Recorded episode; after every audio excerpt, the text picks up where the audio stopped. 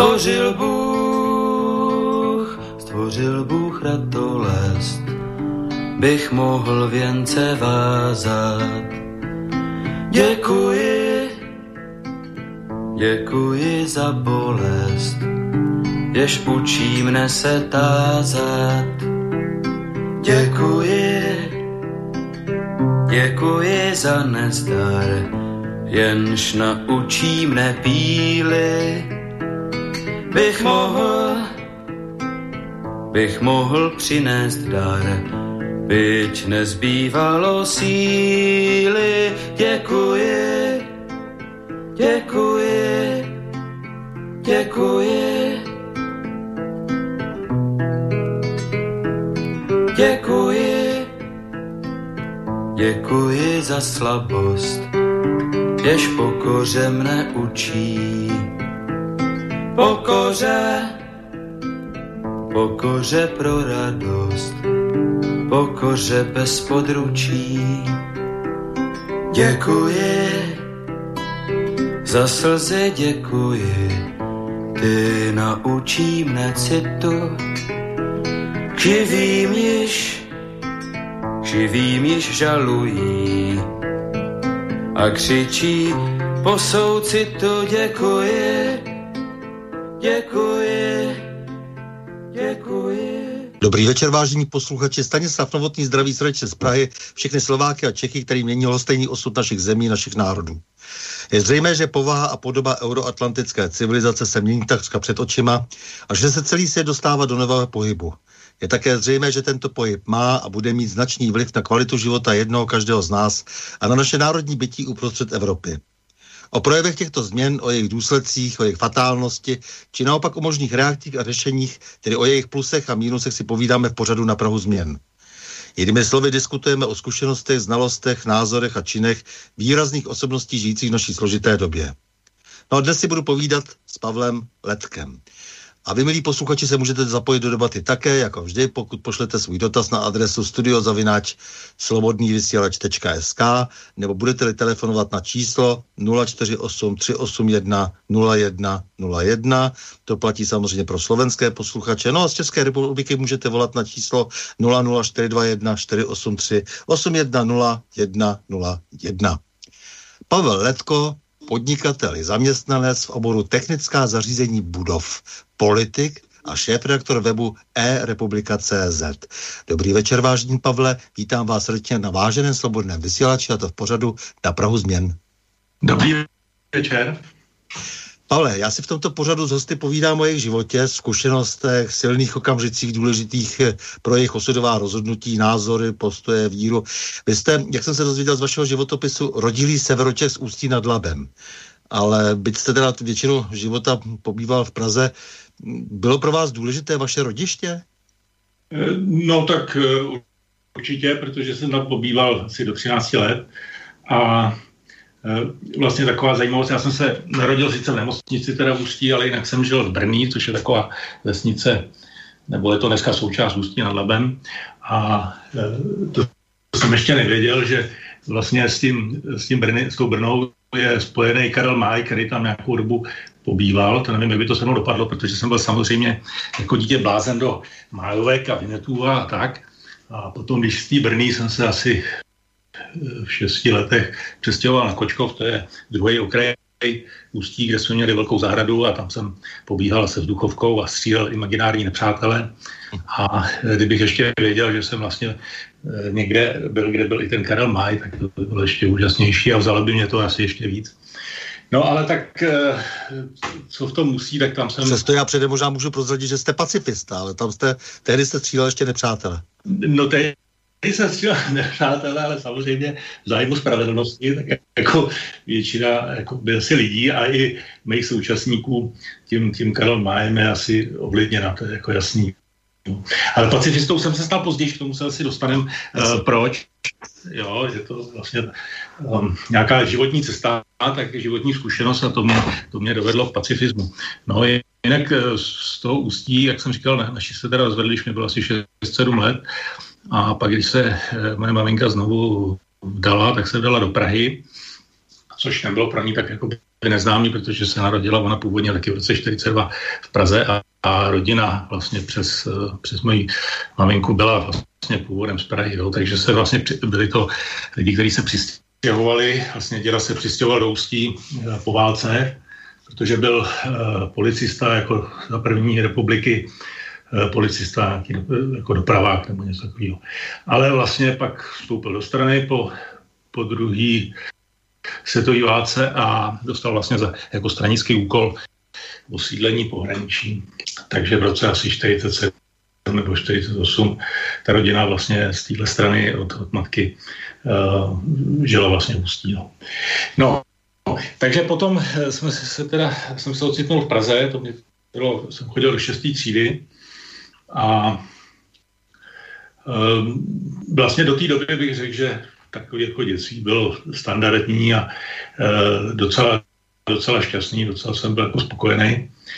Ale vlastně se dostávám k tomu, čem jsem byl možná jako jiný a čo, co možná tím trpím do dnes, že vlastně už v těch té páté třídě jsem, pátý, šestý třídě jsem poslouchal hlas Ameriky nebo Svobodnou Evropu, i když ta se tenkrát už chytala. A vlastně mě zajímaly ty, eh, ta politika, už vlastně jako od dětství. Jo. Takže já jsem, eh, táta, ten byl vyloučený z KSČ, ale měl někde eh, měl skovaný časopis reportér, takže jsem celý ten ročník přelouskal i v takhle jako relativně mladý. A nebo prostě všechny ty časopisy a noviny té doby, tak to jsem měl zase od třeba květy a tak, takže takže jsem eh, vlastně nějak tím 68. Eh, žil, i když, i když už byl dávno pryč a byla jako normalizace a, a tak dále. Jo. No a potom tak jako v Praze nějak jsem se učil v té třídě nějak tak jako by normálně. Ještě než jsem přišel do té Prahy, jak jsem chodil do plavecké školy, ale jako v průměru jsem byl dobrý plavec, ale v té plavecké jsem byl špatný plavec. Jo, takže mezi těma eh, sportovcema to tak dobrý nebylo, takže já jsem byl rád, že jsem se zbavil té sportovní třídy. A e, pak jsem šel v devátý třídě teda po absolvování devítky, tenkrát se chodilo z osmí v devátý, tak já jsem šel z devátý a šel jsem se učit leteckým mechanikem. Vybral jsem si to jakoby proto, protože jsem byl fanda do letadel a lepil jsem si ty modely, že jo.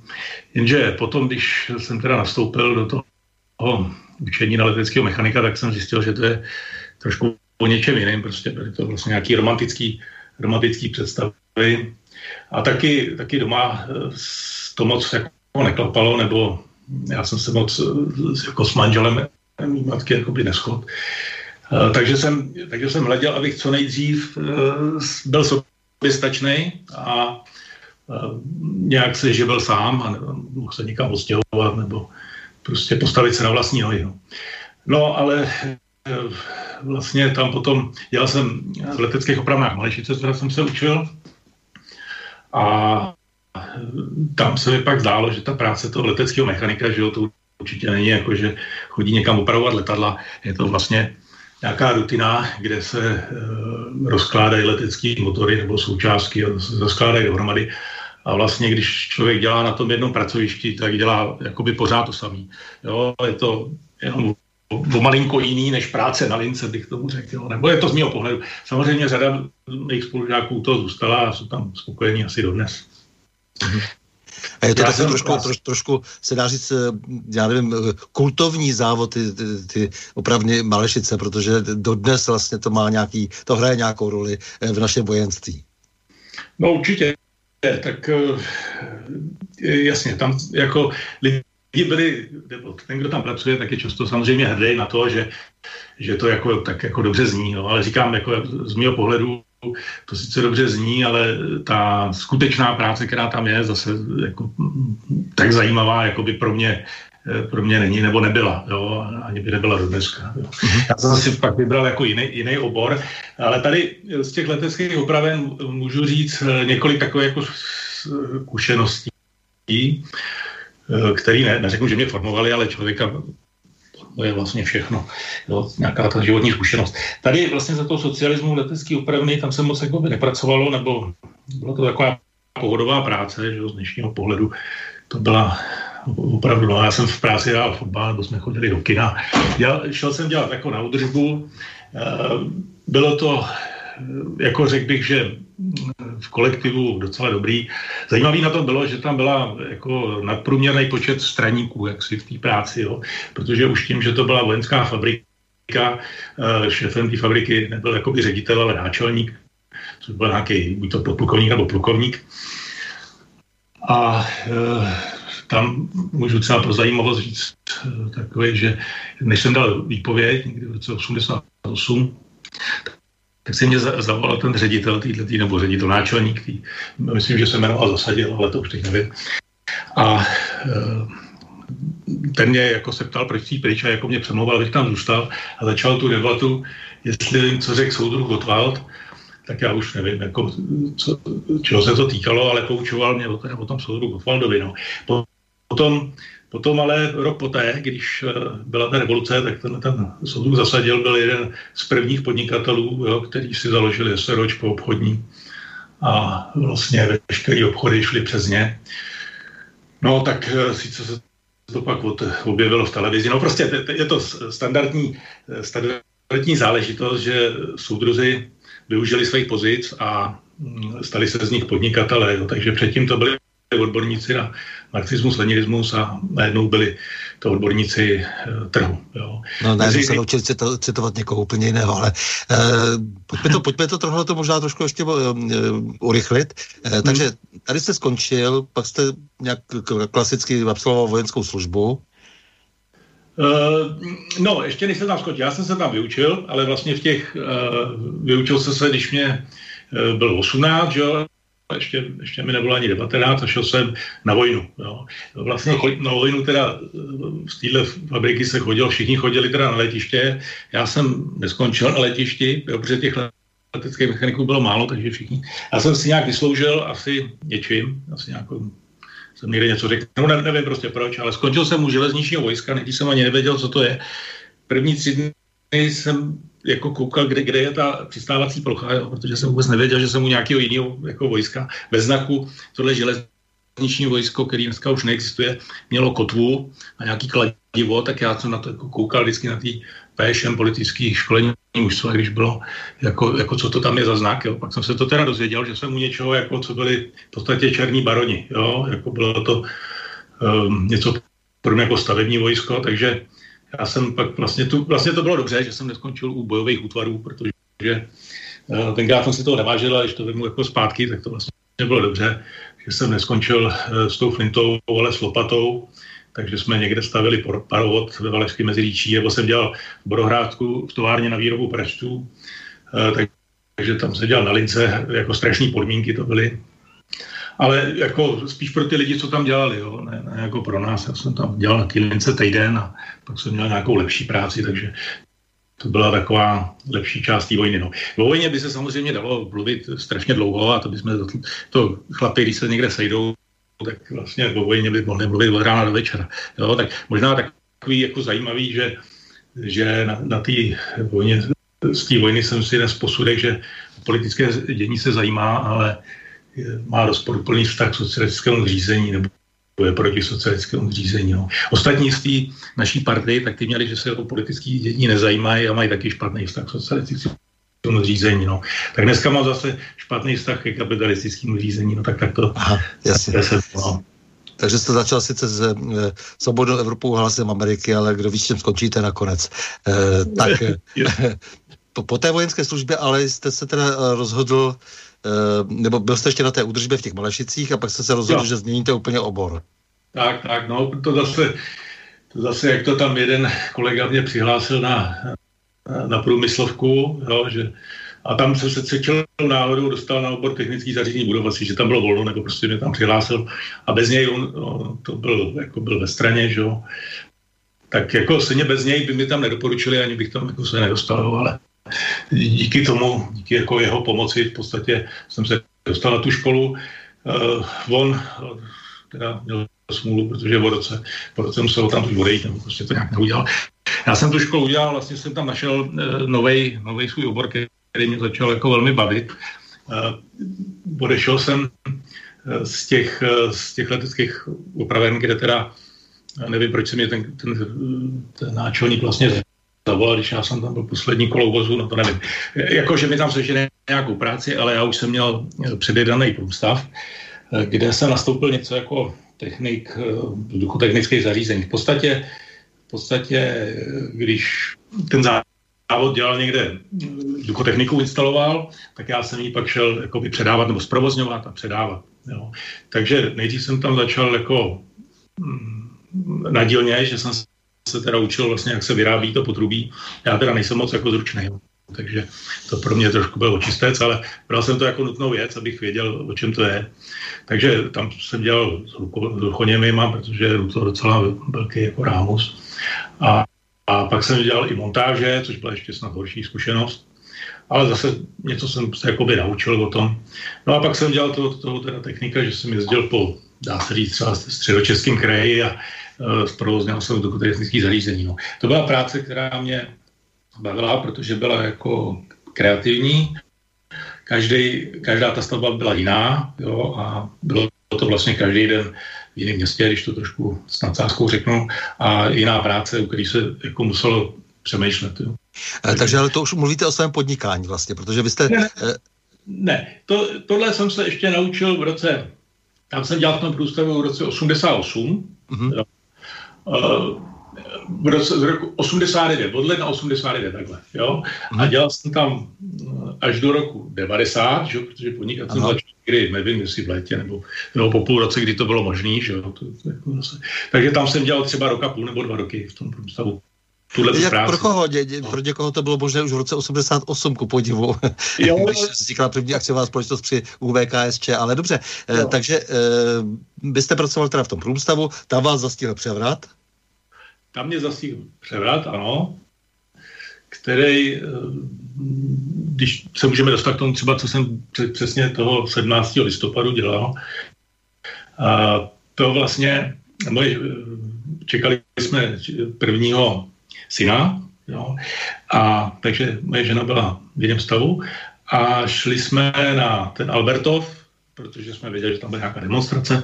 A já jsem teda na ty demonstrace chodil, předtím to bylo jako takový jako standardní, uh, že se chodilo ten Palachův týden, nebo... To byla taková povinnost, když jste chtěl být pořádný rebel, tak to byla povinnost chodit na demonstrace. Samozřejmě, nechat se tam státit, nebo se tam nechat jako toho. No, možná, že bych řekl takovou zajímavou zkušenost, kterou eh, spíš říkám takhle jenom, možná jsem řekl nějakým přátelům, ale jinak, jinak ne, jak je vlastně ten život zamotaný. Jo. Tenhle ten můj kamarád, co mě na tu školu jako tam jako by přihlásil, tak on byl, byl jako ve straně a byl taky v lidových milicích, což tam byli uh, všichni, nebo tři čtvrtě straníků v těch leteckých opravnách byli, uh, byli v lidových milicích a chodili tam trénovat na ty, na ty demonstrace jako na nás. Že? A my jsme se tam vždycky pak jako bavili že, o tom, protože já byl na té straně těch demonstrantů. Ale nevěděl jsem, že tyhle budou určený teda přímo, i když jsem věděl, že chodili na tré, trénovat toto, jo, ty zásahy proti demonstrantům, ale tak jako jsem nemohl vědět, že nakonec ten osud to zahraje tak, že já jsem na té při Palachově týdnu eh, v roce 89, tak eh, mě tam nějaký policajt jako tajný jako popata hodil mě do kordonu, který vypadal jako policajti, měli takové uniformy, ale to, ten kordon byl složený v té době, už jako bývalých asi tři neděle už jsem tam nebyl, jo, v těch leteckých opravnách, ale dělal jsem před těma, s nima uh, řadu let, tak mě hodil do kordonu těchto těch, uh, těch milicionářů, který ale měli uniformy jako, jako ty policajti, nebo pro mě to bylo nerozeznání. A vlastně měli mě sebrat, zatím, tam zatím byly autobusy a měli mě tam do toho autobusu dát. Že? A teď ten jeden s tím štítem mě jako popát a mě někam a já na něj koukám, říkám, je, je Fran, to je možný, no, no, no Pavle, hele, tak jdi a prostě poslal mě, pustil mě jako pryč, jo, samozřejmě. Jo, měl za to taky průšvih tenkrát, jo. Ale tak já zase, je to takový jako paradox, že se člověk ukáže jako statečný, jo, i když je prostě z prospěchu v straně z prospěchu, nebo se prostě eh, bojí potom odmítnout, že bude jako úkol být v lidových milicích, samozřejmě, že to je jakoby negativní, ale pak prokáže jako takovouhle statečnost, eh, kde vlastně samozřejmě to měl malé, protože to všichni viděli. Jo. No. Samozřejmě, no, tak ta čára mezi lidma je opravdu klikatá, ono to je mnohem tak. složitější, než jak se to vždycky snaží postavit ideologové, ale tady jenom bych se krátce zastavil, eh, mnoho lidí si neuvědomuje, nebo nechce uvědomovat, eh, jak eh, se dobře vlastně ten převrat připravoval. Tam šlo t- také o to, v těch posledních dvou letech zatáhnout co nejvíce lidí do hry na straně toho bývalého režimu, aby měli tak trochu máslo na hlavě. Totiž nejenom, že se povolávali ti, ti milicionáři a často se takto mísili s policií, ale zároveň také obrovské množství lidí bylo přijímáno do strany. Dokonce velké množství bylo přijato 15. listopadu, kdy bylo naprosto jasné, že k té změně dojde. Tedy bylo to v určitých strukturách, to bylo naprosto už jasné a to retrospektivně dneska víme. Takže jenom jak si to, co tady říkáte, že ještě jak si rezonuje trošku ještě jako nějak jinak, že to znamená, že všichni ti lidé, kteří nějakým způsobem byli s tím režimem více spojeni, tak byli ještě zataženi do hry, aby vlastně měli potom e, důvod, jak si se tak úplně neodtahovat od toho, co bylo a aby snáze potom eh, došlo k té změně, kdy tedy ta, eh, ti politici nebo ti lidé prostě namočení eh, s tou, s tou stranou tehdy, aby vlastně se mohli změnit jaksi v ty držitele té moci ekonomické, z té moci politické. Jo, jo, tak já tohle takhle jako nevím, jo, já to jenom můžu brát nebo převážně ze svých subjektivních zkušeností a tohle to s tím koresponduje, co říkáte, koresponduje, co říkáte, jo? myslím si, že ano, to tak asi vypadá, že to tak je. Čili já jsem toho 17. listopadu šel ten Abratov, protože tam to vypadalo jako povolená demonstrace, takže jsme si tam troufli s manželkou, i když byla v jiném stavu. A e, No ale jak jsme tam přicházeli, tak už jsem věděl, že asi e, je teda to, co bylo ve vzduchu, jako nějaký převrat, jo? že to je jako jasný. Protože oproti těm eh, demonstracím, co byly předtím, tak tady najednou byly prostě heslák, jo? tam prostě, já nevím, bylo stovky hesel. To, to by jindy prostě neexistovalo, protože jindy někdo vytáhl jedno heslo a už mu to tam uh, sešmelcovali a, a zatkli a, a najednou tohle, jo. Takže... A bylo, bylo dokonce jasné, že prostě tam byl také, takže eh, si to pamatuju i tu cestu e, na Vyšehrad, e, jak se radikalizovala ta hesla, tak bylo zjevné, že původci těch hesel jsou často provokatéři, že v podstatě ta státní bezpečnost měla zájem na tom, aby ta hesla byla tvrdší, aby už konečně se ty věci rozjeli. E, celá řada lidí tady, kteří byli patřičně řízeni. No, já jsem, já jsem teda byl na tom Albertově ale pak já jsem byl v nějakým šachovém klubu nebo co, tak jsem tam měl nějakou partii sera, takže manželka jela domů. Já jsem byl na té šachy a šlo se právě na ten Vyšehrad a já jsem si říkal, no to ještě, to ještě bude trvat až po Vyšehradu někam na Václavák, určitě se půjde, tak to ještě třeba stínu. Tak jsem šel na ty šachy a na těch šachách říkám, no tak tam je asi, prostě byl jsem na demonstraci a tam mě ten jeden šachista říkal, že jeho dcera se už na to připravovala tři týdny někde na gymnázium nebo kde a že vlastně vyráběli ty transparenty, takže to bylo jasný, že, že to je prostě, že, že, je prostě ta revoluce, nebo to jsme tenkrát tak neříkal revoluce, ale prostě nějaký převrat, že je ve vzduchu, protože pokud tohle to jako bylo povolené, tak to je jasný. Že, ehm, no a takže tam jsem to dohrál a ehm, mazal jsem teda zpátky a na Karláku, když jsem ehm, chtěl jít, jako, jako jsem nevěděl, kde ten průvod je, a teď jsem viděl, jak jedou Antony a jeli jako k tehdejšímu obchodnímu dobu má, jako k národní cíle, tak jsem jako běžel za nima a přede mnou to akorát přehradili. Takže vlastně ty lidi byli tam jako oplíčení, to už je standardní, si to každý může dohledat, jak to vlastně tam bylo. A já jsem byl teda na druhé straně, jako za nima. Tak jsem se tam snažil tím dostat, vlastně jsem to celý oběhnul. Bylo to skutečně uzavřený tak, že mohl jít eh, někdo zevnitř ven, ale dovnitř mě jako by nepustili. Jo. Viděl jsem tam i vozy teda s radlicema, ty pak jako nepoužili. A vlastně, když byl ten zásah na té národní třídě, tak já jsem byl u toho obchodního na Máj a nás už tam bylo taky, řekněme, 100 jo, na té druhé straně, jako v řádech těch policajtů. A dopadlo to tak, že když byl ten zákrok na tu jednu stranu proti těm jakože studentům, když to nebyli asi jenom studenti, tak se rozběhli ty policajti proti nám, že jo, a já jsem utíkal až jako na můstek No ale tam potom najednou se tam ocitnul jeden policista, takže ten zase se dal na útěk zase zpátky, zase před tím davem, který se tam schromážil v tom metru. No a tak to byl jako začátek, který, který jsem takhle jako prožil. No. Potom ty, jak další dny, to už uh, jsem byl třeba za nějakým kamarádem, říkal jsem, tak už to začalo, takže to jsme tušili, pak byly ty debaty v divadlech a tak dále. No, to, to už je standard. Eh, to už byla poměrně řízená věc, ale eh, nicméně eh, pojďme se vrátit ještě k té vaší práci, protože eh, zastihl vás tedy převrat, vy jste byl tedy v tom průstavu a pak jste se uh, udělal pro sebe. No a řekněte mi trošku něco víc o takovém techniku, vzduchotechnických zařízení, nebo vůbec celé, té, eh, celé toho, celého toho zázemí toho, těch, těch, těch, toho technického zařízení budov, eh, trošku o tom eh, víceméně skrytém zázemí našeho pohodlného života v civilizaci. Jo, jo. No tak jako mě na tom nejvíc, to technické zařízení budov je samozřejmě to je široký pojem, jo?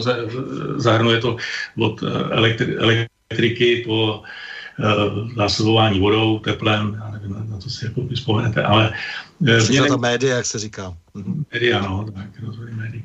Ale mě, eh, pro mě bylo nejvíc jako ta vzduchotechnika nebo klimatizace a to, řekněme, měření mikroklimatu na mm, prostě v zóně pobytu osob, ať je to na pracovišti nebo v nějakých občanských vybavenosti nebo tak, tak eh, vlastně nějaký měření hluku třeba jsem dělal, nebo takže to, to mě určitě bavilo, protože je to taková věda, na kterou na té vědecké asi úrovni nestačím, ale na takový ty běžný je to prostě třeba zajímavá věc. Jo. Tak eh, potom je to měření rychlosti proudění, tak to je, když vám o nějaký teplotě bude foukat vzduch na hlavu, tak to vydržíte třeba hodinu a pak dostanete nějakou blokádu. A samozřejmě tohle Tohle se pak odráží v nějakém zdravotním stavu eh, těch pracovníků, kteří pracují v, v klimatizovaných budovách, že když to není dobře udělaný, tak vlastně ty lidi tam trpí a je to často jenom, že se podcení právě ta, ta, ta práce toho uvedení jakoby do provozu, jo, to znamená hledání těch optimálních podmínek za použití teda toho stávajícího zařízení a to uh, často není využitý. Jo. Takže zcela zbytečně někde se trpí kvůli tomu, že je tam velký hluk nebo, nebo prostě tam nastydne nebo, nebo prostě je tam jako nepohodlí z tohoto důvodu, že je tam třeba rychlý proudění, anebo, anebo... A vy jste eh, vlastně, jako, když máte tuhle specializaci, byl vždy jakýmsi koordinátorem třeba na té stavbě, nebo, nebo už v tom eh, jaksi zařízeném, eh, té zařízené budově, jako takový ten člověk, prostě, který se snaží vlastně tak trochu inženýrsky ty věci zvládnout?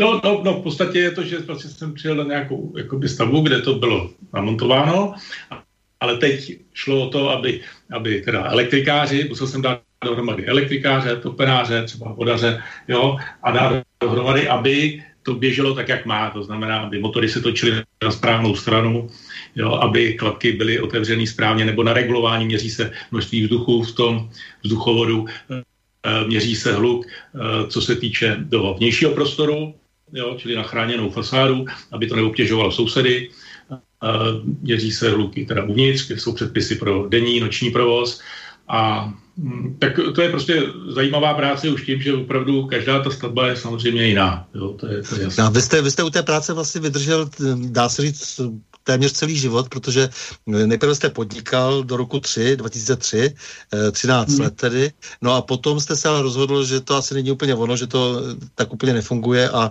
rozhodl jste se jít do zaměstnaneckého poměru, ale přesto děláte to, samý, to samé vlastně v nemocnici na Homolce.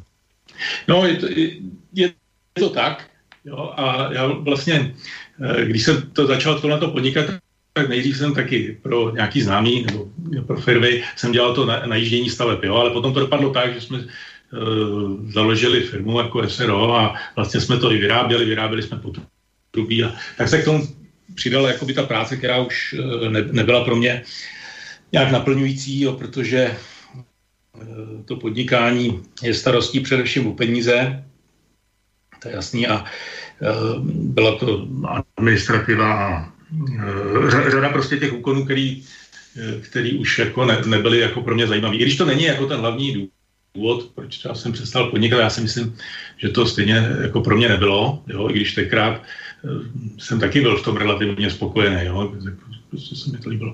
No ale později, později se dostaly nějaký, nějaký problémy, že když člověk vypadne, byl jsem třeba nemocný a tak a, a teď nemá zástup a je to takový jako stres a pak uh, podniká vlastně pro peníze, si myslím, to je takový jako asi nej, nej, nejčastější motiv, nebo tak asi to má být.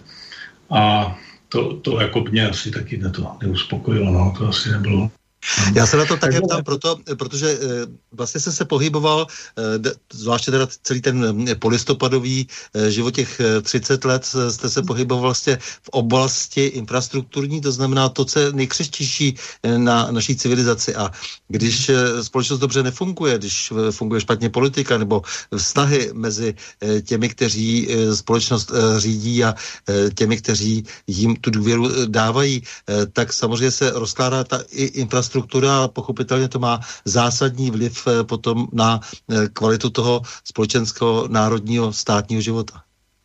No tak eh, samozřejmě, tak třeba zrovna dneska jsem v práci říkal, že to je jak za socialismu, protože chceme, když chceme sehnat nějakého odborníka, jako myslím řemeslníka, nebo tak, tak to je plná katastrofa. Prostě tím, že v 90. letech se zni, bylo zničeno vlastně nějaký učňovský školství a byly tady prostě takové teorie z, mý, z mýho pohledu úplně šílený, jako že tady bude 60% vysokoškoláků a nevím prostě jako kdybych to neslyšel na vlastní uši, tak bych řekl, že se někdo zbláznil. No ale takhle to jako by dopadlo. No to jsou by... tendence tlačené Evropskou unii, to, to, to, ta, ta čísla sedí, eh, protože eh, samozřejmě jde o to, aby se eh, zkvalitnil jenom těm přístupem ke studiu, aby se zkvalitnila odbornost té populace, ale samozřejmě opak je pravdou, protože se samozřejmě snižuje, snižuje potom kvalita no, toho tak. studia. To, to je jasné, jinak to nemůže být. Tak, ale to je, to je přece zřejmý snad každému, kdo, já nevím, vychodil základní školu jako tohle, jo? že prostě to není to, co hra čísel, že řeknu, tak my tady budeme mít 60% vysokoškoláků, to bude, to bude paráda, budeme všichni vzdělaný, že? to je úplně nesmysl. Že? Prostě, samozřejmě Zvláště v oborech, které nepotřebujeme, kde, kde eh, samozřejmě stačí jenom memorovat a, a už mají no. ti lidé pocit, že eh, čeho si dosáhli. No, no jasně.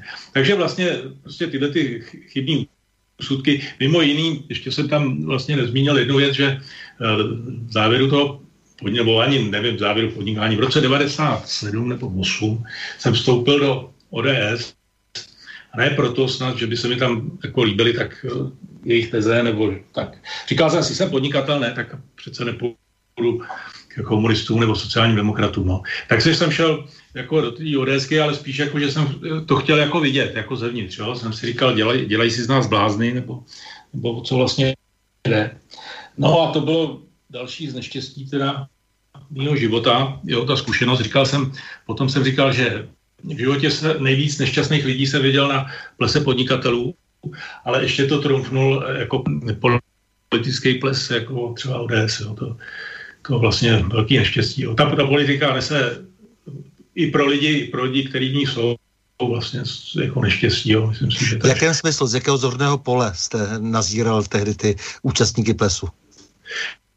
No, tenkrát, tak byli to vlastně moji spíš jakoby kolegové, jo, takže já, já jsem to tak ne, nenalížel, že, že to je snad jako špatný. Když já jsem to věděl, že vlastně jsem součástí jako, dneska bych řekl jako zločinecký skupiny, jo, to prostě, nevím prostě, jak to jako jinak nazvat, jo. No to prostě, jestli, jestli někde se tvoří zlo a vyrábí se zlo, tak to prostě byla zločinecká skupina a neříkám to proto, že bych směl jako čáků zrovna na ODS, jo, protože ta zločinecká skupina eh, podle mě byla v sociální demokracii, nevím jak u komunistů, ty se mi jeví ještě jakoby nejslušnější, jo, to je teda paradox, je to hrozný, ale je to asi tak.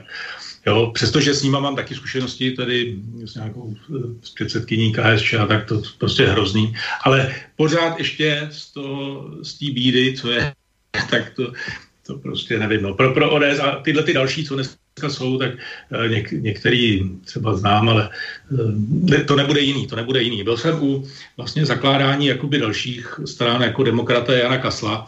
Jan Kasl byl vlastně primátor, který zase z té ODSky se jevil jako uh, relativně slušný člověk. Jo? A ani si nemyslím dneska, že by byl nějaký jako špatný. Já jsem s ním neměl nikdy, nějak, bych řekl, že, že je to špatný člověk nebo tak. A, ale to prostě, ne, nevím, jestli do politiky může člověk jít a tam jako konat, páchat nějaký dobro, uh, nejsem si jistý. Ještě, čeho jsem si všiml, třeba když jsem byl v té Odese, jak jsem řekl, říkal jsem si, lidi vlastně nechtějí spravedlnost. Lidi to nechtějí, aby to bylo správný a dobrý. Jo. Nechtějí. Eh, kolik let jste byl v politice a kam jste to dotáhl? No, to je dotáhl je právě, to, to je jako špatný výraz. No. Eh, no, ne, se tam... politika, politika samozřejmě, tam, tam musí být ambice, že politik, který není ambiciozní, protože chce potom změnit no. věci k lepšímu, tak politik, který není ambiciozní, tak nedokáže pak nic změnit. To no, já vždycky Říkám, když někdo někomu vyčítá ambicioznost politice, tak říkám, no tak tomu nevyčítejte, protože to je ta vlastnost, která ho žene dopředu. No, jasně, jenže, jenže ambicioznost sama o sobě je spíš jako negativní vlastnost, i když samozřejmě můžeme říct, že to je nějaký motor, ale v mých očích je to spíš negativní nebo prostě s velkou opatrností. Ale já jsem tam nešel jako dělat kariéru a nejsem, nešel jsem tam s ambicema. Jak jsem říkal, já jsem tam šel proto, abych zjistil, jak to vlastně vypadá, jestli když jsem se koukal na televizi, dělají si, si z nás blázny, nebo to myslí vážně, že jo? protože si člověk říká, tak to tak kradou, nebo vždycky se někde něco ztratilo, vždycky aféra, když to má do teďka a říká si člověk, tak to jako tak radou, děl, dělají blbce, nebo co. Vždycky řekne, my jsme to mysleli dobře, ono se to nepovedlo. Jo. Takže já jsem to šel zjistit a taky jsem to zjistil. Jako, a to, takže když řeknu, jako prostě je to zločinecká skupina, je, je to prostě tak, jako, jo. protože, nebo nevím, jako dneska, že jo, dneska je tam neznám, ale asi lepší to nebude, jo, protože ten princip prostě, když někdo, eh, parta lidí, jo, tady ať je to někde na úřadě třeba, tak eh, rozděluje třeba 500 milionů a rozdělují to lidi ročně, který vlastně o tom vůbec jako nevědí jo, a, a eh, jsou zvolený lidma, který vůbec ani neznají. Jo. To je prostě princip tady nějaký tý zastupitelské demokracie, takovou, jakou ji tady máme. Jo? Když si... A nebylo to především tím, že ta, ta, ta strana, ta ODS, tedy se dostala jako první k těm zásadním eh, rozhodovacím procesům, eh, které samozřejmě eh, nakonec vyústily v to, v čem žijeme, ale byly u toho první a byly u těch největších pokušení. No samozřejmě, že to tak je.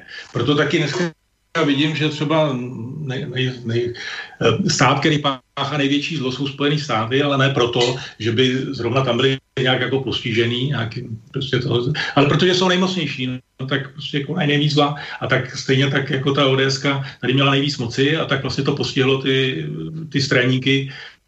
No že, tak ještě jednou, a co jste nakonec dělal? Zastupitele na krajské úrovni, ne?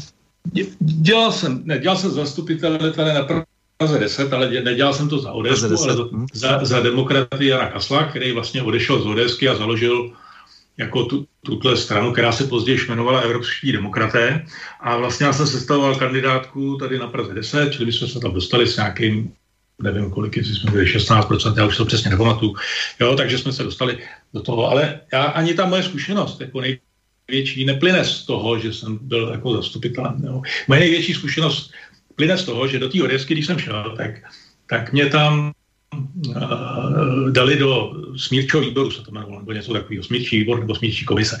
Tam nikdo nechtěl, protože kdo byl v tom smírčím výboru, tak nemohl mít žádnou jinou funkci. Jo? A ten smírčí výbor se vlastně scházel jenom za rok a v podstatě nic nedělal, byla to jenom formalita. Takže protože z principu nemohl mít jinou funkci, tak tam nikdo nechtěl.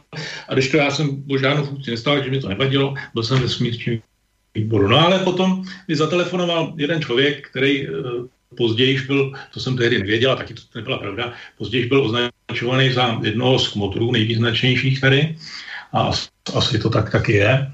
No ale tehdy ještě teda ten, tím kmotrem nebyl. No. A ten jako mi říkal o nějakým problému, nějaký lidi. No v podstatě, kdybych to zkrátil, to, čemu se říká vlédybáři, to znamená nějaká, nějaký, že začnou přijímat lidi, jo, a ty svrhnou nějakou jinou skupinu a ta jiná skupina třeba taky přijme lidi a je tam prostě vnitrostranický souboj. A vlastně tím, že já jsem se stal aktivním hráčem v tomhle vnitrostranickém souboji. To prostě účel, účelově a korupčně vlastně se e, posunují, posunují vlastně ty e, výsledky tak, aby prostě to, to dopadlo, jak potřebuje ta úzká skupina lidí a, e, aby, no. a neodráží to ve skutečnosti vlastně vůli e, třeba členů té strany. No, ale bohužel jako se nedá tam říct úplně rozklíčovat a říct třeba, že na, na jedné straně jsou ty dob, dobráci, jo, protože eh, tím, že jsem byl toho smrčí výboru, tak já jsem hledal nějak, nějaký, tam nás bylo pět nebo kolik, tak jsme hledali nějaký jako teda smírčí řešení a myslím, že se nám povedlo, ale tehdejší senátor řekl, eh, když jsme teda přednesli návrh, jak se to vyřeší, jo, jako myslím, že opravdu smírně to šlo udělat, v té chvíli to šlo udělat, ale ten tehdejší senátor řekl ne, my to uděláme po svým, protože my máme moc. Jo? Takže my to uděláme, jak chci já. Uh-huh. No a to mě jako namíchlo, protože já jsem v tom slyšel vlastně ty soudruhy, jo, a teď jsem to najednou slyšel jako z pravice, že? takže tím mě teda rozčil a stal se mým nepřítelem. Dneska by mi to bylo jedno, jo, to prostě byla moje blbost a pícha, že jsem si říkal, tak věnoval jsem tomu, já nevím, dva dny nebo tři dny a on to vlastně hodí do kanálu jenom proto, že řekne, že má moc a mluví prostě stejně jak ty soudruzy, který jsem prostě nesnášel. Že? No, takže, takže vlastně tím jsem se dostal do nějakého tohle soukolí a tím jsem měl možnost poznat, jak, jak teda některý poslance to stálo, to, ten poslanecký mandát, tady ten souboj, eh, někdo přestal být senátor, no, bylo to takový jako docela jako by ostrý. No. Takže tam jsem měl vy jste z té politiky potom odešel proto, protože se vám zdálo, že tam jste, nejste vlastně nic platný a, a že budete vždycky narážet. Rozhodl jste se e, pro ale nějaké jiné angažma. No jo, jo takhle. no, tak e, vlastně asi je tam e, ta deziluze, jo, nebo jednak z toho, jak bychom řekli, polistopadového vývoje. Jo. A tak taková jako životní krize a taky mm, mě bylo ten, v tom středním věku jsem byl 40 let, nebylo. Takže eh, tohle všechno dohromady mm, eh, vyústilo eh, v nějaký asi zážitek, nějaký duchovní, kdy jsem se stal věřícím. Jo. Nevím, jestli to mám jako rozvádět úplně, jak prostě to, co to stalo, prostě někdo by řekl, tak je to blázen, věřící by asi neřekli, že jsem blázen, jo. ale měl jsem prostě takový, takový prostě duchovní zážitek, po kterým se můj život jako změnil. Já jsem pak hledal uh, vlastně um, odraz někde toho, co jsem zažil, tak to jako v křesťanství celkem pochopitelně našel, jo, protože jsem si říkal, že hledat to v nějaký jako jiný víře nepatří prostě sem do tohoto kulturního okruhu. Byla by to zase nějaká další poza a to je vlastně to, co už jsem eh, určitě nechtěl, jo, dělat nějaký pozy nebo žít život po druhé, podle druhých a tak dále. Takže já jsem to našel jako, jako v křesťanství, no, začal jsem hledat teda uh, nějakou rezu. Našel jsem tady v Kobylisích faráře Brtníka, který mě připravoval na křest. To bylo v roce 2003, 2005 jsem byl uh, pokřtěný u Terezičky v Kobylisích. Jo. Tam už uh, farář Brtník teď je někde, myslím, na Moravě, ale myslím, že jsme měli jako pěkný vztah, byli jsme spolu na, na, na, na pouti dvakrát eh, do Kompostely, eh, pak mě... Pěšky jste šli do Kompostely?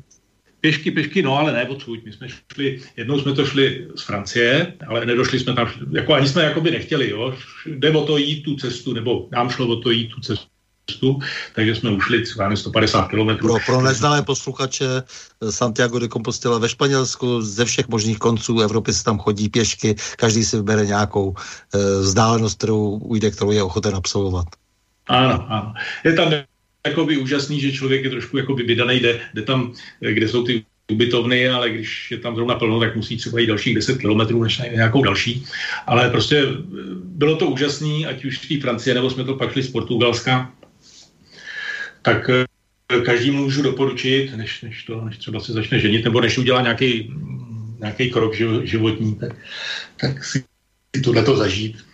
Protože to jakoby, bylo to... Jde, jde se vlastně na konec světa ve středověku, ještě než byla objevena Amerika, tak e, ta Santiago by bylo považováno za konec světa. Jo, jo, jo. No. Tak eh, já si doufám, že třeba se mi ještě podaří tam někdy jako se vydat. A hlavně i tu pouť, jo, protože jde spíš jako o tu cestu. No.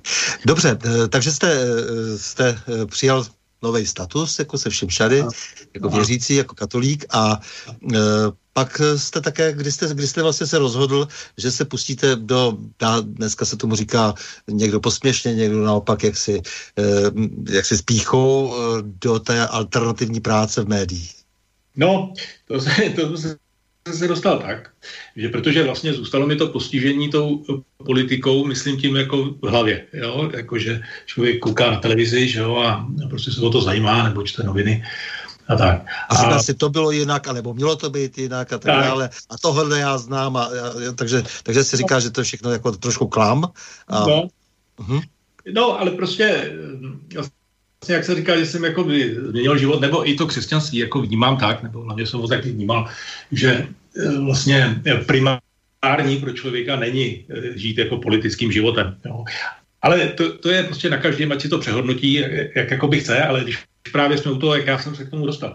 Protože, tak jsem si říkal, no tak kdo mi v tomhle tom jakoby poradí, že? protože i ten, i ten farář, který mě připravoval na křest, nebo jaký, koho jsem já znal, tak všichni říkali, že to je bezvadný se věnovat uh, uh, politice, jo? protože v té politice může člověk udělat spousty dobrá.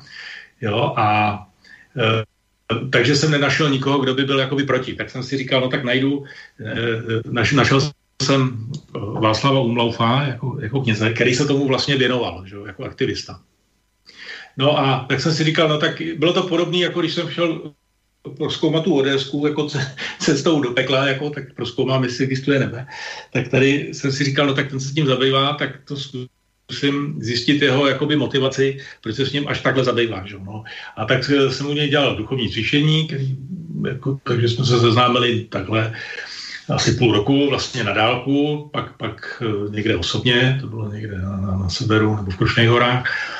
No a pak jsem začal psát pro republiku. Eh, jenom nejdřív jsem napsal nějaký blog a ten mi vlastně říkal, že mojí povinností taky je prostě se zúčastnit a když mám nějakou životní zkušenost, tak ji předat a, a, a tak. No. Takže vlastně díky tomu jsem jako u toho zůstal, dejme tomu jeho povzbuzování a, a snažil jsem se jako tu životní zkušenost nějak eh, vpravit do těch článků, který tam píšu, který si může každý přečíst a který teď teda píšu, bohužel, nebo bohu dík, to záleží na úhlu pohledu mí a mí, jo, protože eh, je to samozřejmě, mě, mě jakoby nepřešlo ta deziluze a přemýšlení, má-li to vůbec smysl, protože, jak jsem říkal, lidi vlastně eh, dobro nechtějí, jo, protože říkat, chceme jako spravedlnou společnost, je dobrý, ale když potom tu spravedlnost jako dovedete někam dál, tak zjistíte, že vlastně Uh, přece jenom lidi mají rádi, když využijou těch výhod, že někoho znají, no, nebo že někoho někde podmáznou a ono se to vylepší, nebo získají nějakou výhodu, že jo, samozřejmě. A já myslím, že to není, není tak jednoduché, že samozřejmě každý podlehne jindy a každý je jinak oportunistou třeba, ale, ale přece jenom, eh, jak si ty, ty, ty, ty lidi to mají různě odstupňované. Eh, myslím si, že to nedá takhle na první pohled eh, jednoduše říct, že lidé nestojí o spravedlnost. Já myslím, že stojí o spravedlnost, akorát, že potom samozřejmě v určitý okamžik selžou a že jde vždycky o to, aby přece jenom se našla nějaká, nějaká hranice pro ty lidi, že, kde, které, kterých se dá nějak ještě dobře budovat společenství. Jo, ale říkáme v podstatě to sami, jo? Říkáme v mhm. podstatě to sami, jo? Protože Jasně. ano, lidi, lidi řeknou, ano, chceme spravedlnost, ale potom, když dojde na ně, tak, tak selžou, jo? Já to jako samozřejmě chápu, protože sám jsem eh, chybující a selhávající a, a kdybych to vzal jako do minulosti, tak to je, to, to, to je jasný, jo? Ale um, prostě do důsledku s tímhle je jako velká potíž, jo? No, když potom někdo by nastolil takový ten režim tý skutečně jako spravedlnost a teď to jako řezal, že jo, tak to známe taky jako že to pak je nějaký rudík mérové nebo to, tak to nedopadne taky dobře. Jo, jo? Čili prostě eh, dneska, dneska je to nějak eh, jakoby příliš otevřený, jako um, jsou, jsou prostě pseudokauzy a, a, a přijde třeba odezva zase nějaký konzervativní odezvě, která vlastně zase bude na tradičních hodnotách pět a možná to bude zase dělat přísně a tak dále, ale konec konců ten dorce peče, peče prostě z těch lidí, jaký jsou a jestliže, jestliže jsou skažený suroviny, bude skažený ten výsledek. Jo. Já vím, že no, to, je, to, je to nekonečný zápas, ale když se ten zápas nebuje, tak je vždycky mnohem hůř. Takže asi je to povinnost, ale člověk má být tuto střízlivý a e, nemyslet si, že když ty věci sám potom e, přežene, takže to bylo v pořádku. No jasně, no, tak je, je to, je to takže jako takový, E-republika vlastně byla e, jedna z prvních, e, bylo to jedno z prvních takových, dá se říct dneska, tou dnešní telemerový alternativních médií. Mm-hmm. No to já nevím, jestli bylo první, protože já jsem... Ne, jedna z, pr- jedno z prvních, ono tady bylo Czech Free Press, byla tady celá řada dalších, eh, abych někomu neobřel eh, prvenství konec konců. Eh, Slobodný vysílač také vznikal jako vlastně první eh, nezávislé hm, rádio. Eh, takže. Celá řada takových projektů vznikala, dá se říct, plus minus eh, v podobné době a vy jste vydržel, vydržel teda u e-republiky s Václavem Blaufem.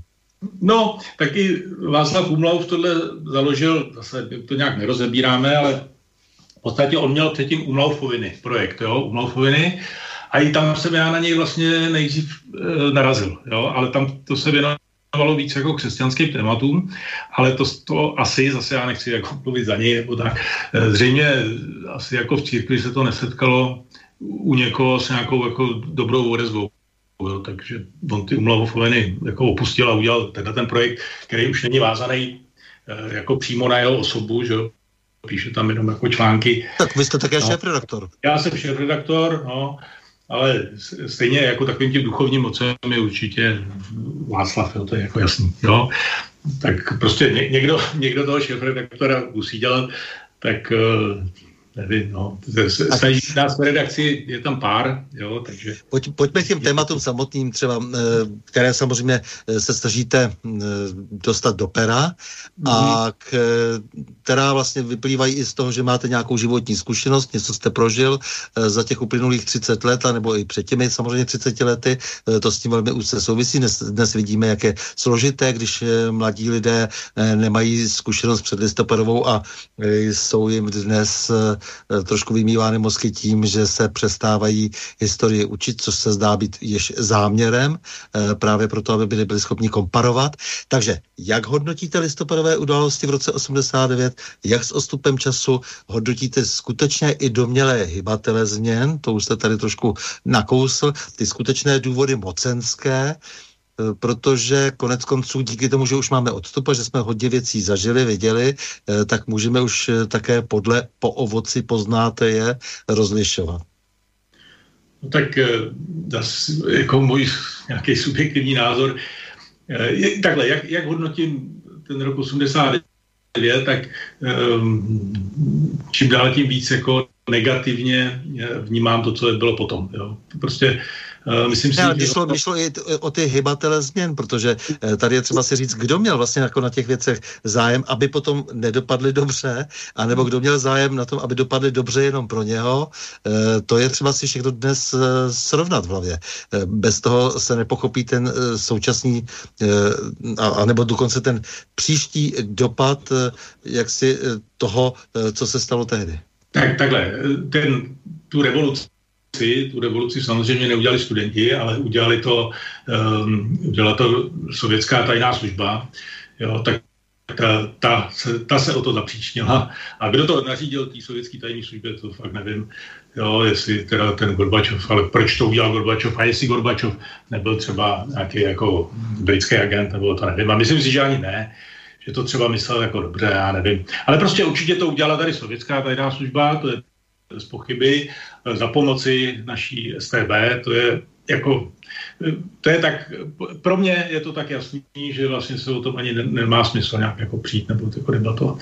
To je, to je jasný. No. Tak to znamená, e, některý, některý ty lidi proto tak taky, jak jsem říkal, v těch leteckých opravářích byli první podnikatele tam z těch největších soudrů, protože od nějaký úrovně, nevím, jak si to rozebrali, tak, e, tak prostě jako by věděli, o co jde. Jo. Takže ty první tady byly jako štíky v rybníce a, a prostě podle toho postupovali. Jo. Tak mám s tím řadu, řadu nějakých osobních jako zkušeností, řadou konkrétních lidí a e, těžko by mi tohleto někdo vyvrátil. Teď pro, proč tohleto, jako, jestli v Sovětském svazu nebo kde to jako vzdali, nebo proč to vzdali. Ne, já, já si to... myslím, že, že je nepochybné, eh, a můžete se mnou souhlasit nebo nesouhlasit, mm-hmm. že vše bylo odstartováno samozřejmě komunikací mezi e, Spojenými státy a Sovětským svazem a že právě na základě této komunikace došlo e, k spuštění procesů, e, které byly velmi nakonec nadnárodní. E, tak to je, na počátku byl, nebo na poč- ten viditelný počátek je Reykjavík, e, nebo pro běžné, jak si smrtelníky viditelný, e, potom to byla Malta a poté malcké, ta malská konference vlastně byla, ta malská schůzka eh, byla tím startovacím, eh, s tou startovací raketou eh, toho, toho celého a to jsou věci, které se dnes už dají velmi obtížně spochybnit. Takže tam spíš musíme někde hledat, když potom se snažíme zkontrolovat všechny ty procesy, které proběhly a musíme se podívat na krizi spotřeby na západě, musíme se podívat jaksi na to nadnárodní snažení, musíme se potom podívat do toho velkého bankovního světa a co se vlastně dělo ve vztazích k lidem, kteří potom byli vytipováni pro to, aby zde ve všech těch východních zemích se chopili moci, že to byl pokus o jakýsi kompromis, dohodu mezi západem a východem a samozřejmě, že v té dohodě fungovala celá řada lidí, kteří byli jaksi vzájemně prodáváni, převerbováváni a tak dále. A ten proces byl samozřejmě eh, daleko staršího data, než v tom, než eh, tak, jak se má u mnoha lidí, tedy, že to byl rok 89, to rozhodně ne. Ty procesy e, započaly už v polovině 80. let. Ale určitě, tak já s tím souhlasím, říkám, jako na to spousty svědectví a dokonce i od imigrantů ze Spojených států, kteří to věděli dřív, jako než my tady.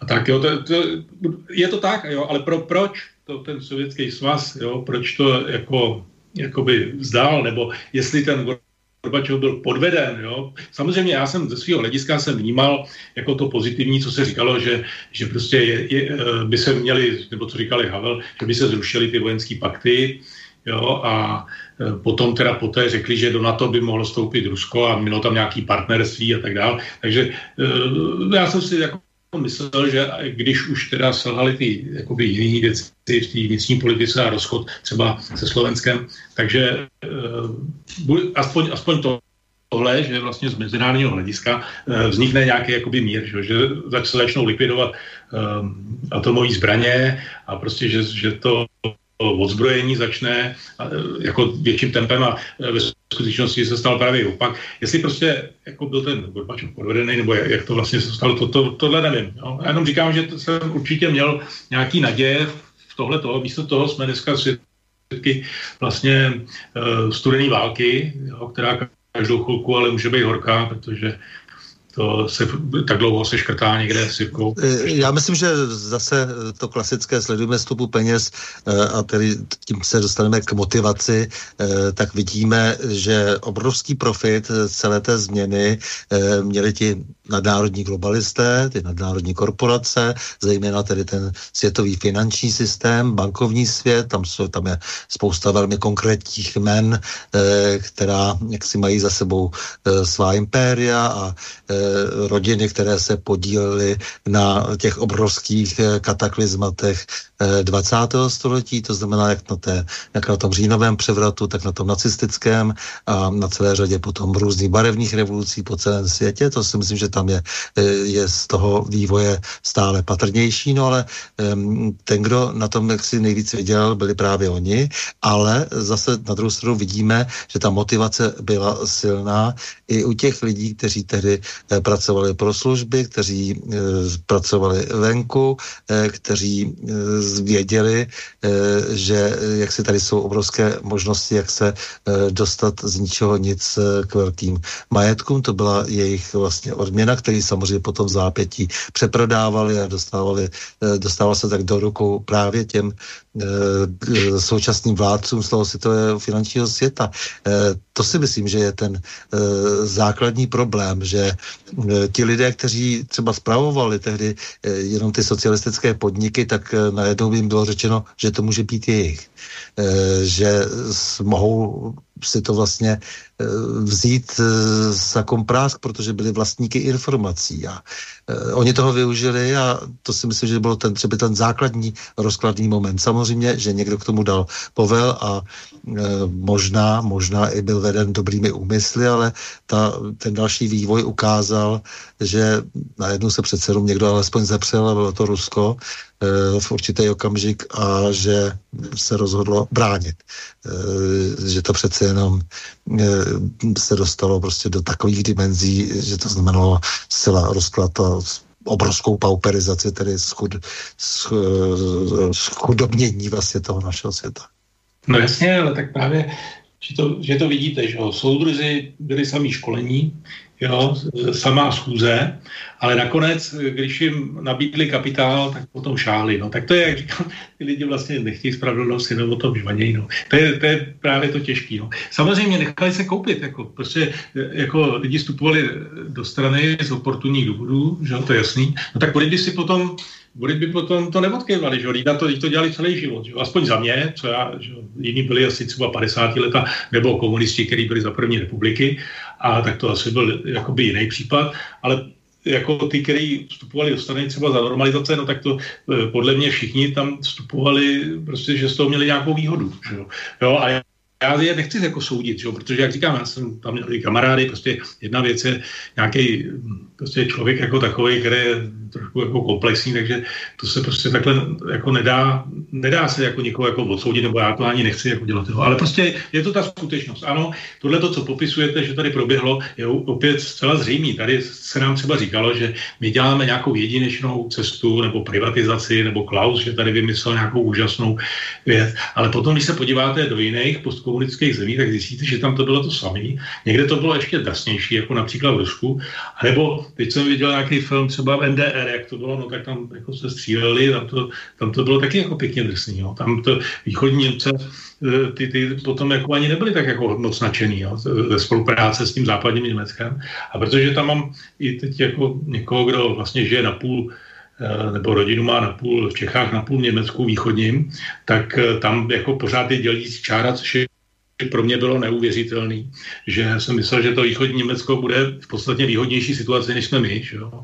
protože e, budou jako kamarádi s těma západníma Německem, nebo prostě, že to jsou e, jakoby jeden stát, že jo? ale ve skutečnosti zase je to tak, že ty západní Němci se na ty východní koukají jako na prostě chudý příbuzný, to znamená nic moc. Výcho, východní Němci platí vyšší daň za sjednocení, jo? to je úplně, úplně šílený. A proběhlo tam prostě něco podobného, jako stejným způsobem prostě privatizace rovná se rozkradení prostě země. Jo? Když, se, když pak tam uh, v závěru toho filmu říkají, že 94% eh, toho východního Německa koupili západní korporace a 6% zůstalo teda to, tomu východnímu Německu, no tak eh, prostě to je hrozný. A kdybychom to vzali, jak to je u nás, tak u nás ani nikdo radši takovou statistiku neudělá, že jo? protože by to taky vypadalo jako strašně, že by se nakonec zjistilo, že to, co tady někdo budoval, český podniky, který měli tradici třeba až z první republiky, nebo možná některý z Rakouska, Uherska, tak prostě nejsou naše a některý se dokonce mají třeba český, český v názvu, ale český vůbec nejsou, tak eh, to je prostě smutný výsledek. No. Takže vlastně na, na, jako ta naše republika ani není naše. Že jo? Takhle, no. A je to ještě horší dokonce v tom, že eh, tím, že jsme přistoupili na neuvěřitelné úvěrové podmínky, eh, aby se teda koupila, eh, koupila jakási, eh, koupil jakýsi sociální smír, tak si ty lidé ani nejsou schopni uvědomit, do jakých pekel se propadají. Protože ty velmi cené podniky byly buď zničeny, nebo byly zprivatizovány a, a nadnárodněny, se dá říct. Dostali se do rukou opravdu jenom těch velkých nadnárodních kolosů a mohou se s nimi potom tedy monopolisticky zacházet, jak chtějí, nejenom na našem území, ale zároveň se prostě půjčil Tringelt a z toho se platí úroky a úroky z úroků a tak dále. To znamená, e, z formálně právního hlediska je vlastně daleko důležitější e, ta směná hodnota než ta, než ta hodnota užitná, což je ďábelské. Samozřejmě, že to je nějaký model, který se přes 200 let velmi intenzivně brousí a tady už to dochází všechno do strašného absurdna, takže nemá cenu ani poslouchat všechny ty eh, plky nejrůznějších rádoby ekonomů, eh, kteří eh, sami vlastně odvíjí té své teorie nebo případně různé fráze, které se pak publikují v titulcích od selhaných a účelových čísel a ty fráze potom znějí, že jsme se neměli nikdy tak dobře, jako se máme teď, ale s tím, že jsme prodali budoucnost. Takže rok 89 rok, rok nadějí. A co se teda za těch 31 a půl roku stalo s naší společností? Co se mhm. stalo s národem? Co se stalo s námi, s našimi dětmi? A co se dnes děje i s dětmi už našich dětí? Ale z mého pohledu je, to, je tohle naprostá jako katastrofa, zejména jako myšlení, jo? protože za těch, za těch komunistů, řekněme, no, nebo to tak nebyli komunisti, že jo, to, to ne, ale řekněme, za, za té doby do roku 89, tak něco nás učili jako ve školách a tak dále. Člověk měl z mého pohledu nějaký povědomí, který já si myslím, že mě jakoby zůstalo. O tom, co je správný nebo nesprávný, jo, já nevím, krása nemá, nemají se mučit lidi, jo, a, a tak, jo, války se nemají výst a, a prostě peníze nejsou na prvním místě a tak dále.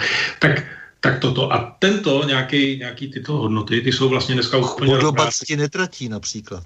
No, no, no, tak.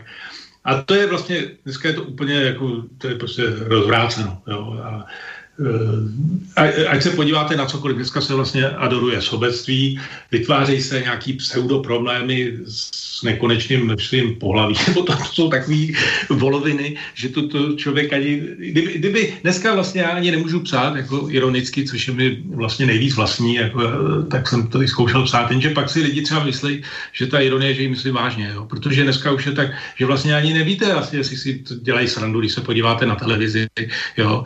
tak vlastně nevíte, jestli ten člověk, když pak bych si přečet nějaký článek, jak vůbec jako si říkáte, dělá si legraci, nedělá si legraci. Prostě uh, úplně, úplně se uh, předtím jsme měli nějaký jednotný, neřeknu jednotný názor, jo, ale, ale prostě když jsem se sešel, já nevím, s klukama ze třídy, co, tak prostě 9 z 10 jo, řeklo to, to, co ty soudruzi třeba eh, říkali, že máme dělat, tak věděli, že to není dobrý. Aspoň jsme to věděli, že to není dobrý. To, že člověk jako selhal a že to třeba udělal jako něco špatně, nebo že podleh tomu, to beru. Ale věděl, že to jako nemá být. Jo. Dneska, když, když někam budeme, tak, tak tak prostě každý bude mít ten názor jiný. Že? Je to atomizace společnosti, která vlastně ne, se na ničem nesjednotí. Jedna z těch možných jednotících jakoby myšlenek je národ. Jo? Jenže ten národ, jak říkám, Čechy vlastně nepatří ani Čechům. Jo? Na čem my se sjednotíme? Jo? Možná, že na tom hokeji, ale jinak vlastně eh, na tom, jak to je, se ani nesjednotíme, co, co je správně nebo ne, protože někdo vidí třeba bezdomovce a myslí si, tak to je dobře mu tak, nebo prostě propadne e, drogám, loterii, nebo jak řeknou, nechte ho snít. Já, já třeba jsem v roce 94 Eh, čtyři nebo pět, teď nevím, jsem byl jako v Americe a když jsem viděl v New Yorku eh, jako bezdomovce, nebo respektive viděl jsem lidi v krabici, jo, který prostě spali na Manhattanu a, a, a prostě tam se oni zakopa koukám a prostě jako když si složíte tři krabice, tak v tom jako spali lidi, tak jsem s tím byl jakoby šokovaný, že? Dneska, když půjdu tady na, na anděl, nebo, nebo prostě pojedu tramvaj, tak tam vlastně tohle to uvidím, jo, to je potřeba hrůza, jo, vlastně jsme si na to, eh, jsme, nám otrnulo a úplně jsme si zvykli, že se tady jako potácejí lidi, jsou, úplně jsou jako by mimo, jo. Eh, eh, zvykli jsme si na to, že předtím se třeba snažilo aspoň tu cikánskou otázku nebo romskou dneska. O, o to přece vůbec nejde, jestli jim budeme říkat jako romové nebo cikáni. Faktem, faktem je, že to je obrovský problém. Třeba na, na Slovensku, když jsem viděl ty ty vesnice, že jo, některý cikánský, no to je úplně katastrofa, ale i u nás, jo. Říkají tomu vybydlené paneláky, jenže, jenže třeba v té Americe, když dneska už je to tam možná lepší, třeba to tam tu část koupili nějaký bohatý lidi, ale na Manhattanu prostě kousek, tam Jižní Bronx nebo Harlem, no to, to vlastně bylo 100 tisíc prostě zoufalců e, jako na hromadě. Jo. A, a na takovouhle společnost vlastně, to, co tam, to, co tenkrát mě naprosto šokovalo, jo, to, co se říkal, no to je, to, je, to je strašný. Já jsem tam šel, jakoby do toho, když to nedoporučovali, tak jsem tam šel do toho Harlemu v pravý poledne teda. A bylo to fakt e, jako něco, něco naprosto šíleného, co jsem jako viděl. Protože to je vlastně jakoby celé město, stroskotanců, eh, vidíte to na bare, vidíte to na těch lidech, vidíte to jako na všem. Že? A eh, tady jsme si na tohle zvykli, že taková společnost je normální. Nebo říkám to na takovém příkladu, jo? Eh, vesničková středisková. Tam mi tu roli hraje ten nějaký ten otík, který není moc chytrý, že? jo? tak tam nosí ty sluchátka, dělá nějakého závozníka, a když přijedou do Berouna, tak řekne Berou. No. A tam prostě je v nějakém tom kolektivu, v té vesnici se ho tam prostě nějak berou a je tam nějak součástí. Když, ho, když mu chtějí prodat byt, tak se snaží, nebo ten barák, tak se o něj snaží nějak postarat nebo něco. Takovýhle otík by dneska samozřejmě skončil na ulici někde prostě úplně zničený samozřejmě, úplně odrovnaný. Prostě společnost si dneska jakoby zvyklá, že, že vlastně člověk nějaká jenom jako užitná hodnota nebo co, že, že, prostě, že prostě je jako věc, jako nemá žádn, žádnou cenu. Jo? Prostě lidi, kteří tam ně, něco se jim nepovedlo v tom uh, závodě, jo, které je závod, ani nevím o co. Jako, o co vlastně se závodí. Jako, jestli teda o tu hroudu zlata, nebo o tu uh, zemskou hroudu, jo, že prostě někdo má čáku na to vlastně celou země kouli jo, a mít to zapsaný v katastru nemovitostí, nebo o co vlastně jde. To, to prostě netuším, jo, o co, co ten závod Co se tu teda vlastně po těch, za těch 30 let vybudovalo? Co to, co to vlastně je? Jestli to pojmenovává, že kapitalismus tak dále, to je fráze podle mě velmi umělá. Konec konců se všichni oháněli v 90. letech, zvláště ti, ti co byli u moci eh, volným trhem, který vůbec není volný a právě ta 90. léta vytvořila všechny předpoklady pro to, aby ten trh nebyl volný, je zcela zmonopolizovaný, eh, takže žádná ani ta soutěž eh, tady neprobíhá Eh, co se to vlastně vybudovalo? Umíte to pojmenovat? No, tak eh, nebudu to pojmenovat někdo, kdo by byl, možná Václav Umlov by tam něco našel, protože se asi zabývá historií a politologií, jo, a určitě, určitě k tomu jsou nějaké asi historické analogie, myslím, nějakého dávnověku nebo středověku nebo eh, možná římský říši, já nevím. Ale eh, to je jedno, jestli tomu řeknu kapitalismus. Jo? To jsou všechno nálepky. Tak jako jsme žili v nějakém socialismu, jenže, jenže ve Švédsku říkají taky, že mají socialismus a byl zcela jiný než ten náš a, a v Jugoslávii měli socialismus kapitalismus byl taky jiný. A stejně tak kapitalismus dneska je jiný určitě na Haiti. To je budoval taky socialismus, sice nacionální, ale taky socialismus. Tak, tak. Čili to jsou, to jsou jenom nálepky. Jo. Spíš to podle mě, jako jestli tomu dáme nějakou lepší nálepku a se na tom nic nezmění, jo, na tom, že vlastně eh, je to, z mého pohledu, je to rozvrat morálních hodnot. Jestli někdo čeká jako na nápravu, že musíme jako napravit společnost po důsledcích bolševismu, tak to je úplně vedle jak ta jedle, protože jestli bychom měli napravovat společnost, tak po vlastně důsledcích tohohle toho, tohohle toho, co tady je. Jo? Jak říkáte právě o tom, že svobodný trh není svobodný. Samozřejmě, že není svobodný. To je jedna z věcí třeba v podnikání. Eh, mě pobavilo, když jsem se bavil s nějakýma kolegama, který říkali, tak vy nedáváte úplatky, no tak to snad neexistuje jako zakázka, kde, kde bychom bez toho jako uspěli. Jako, jo.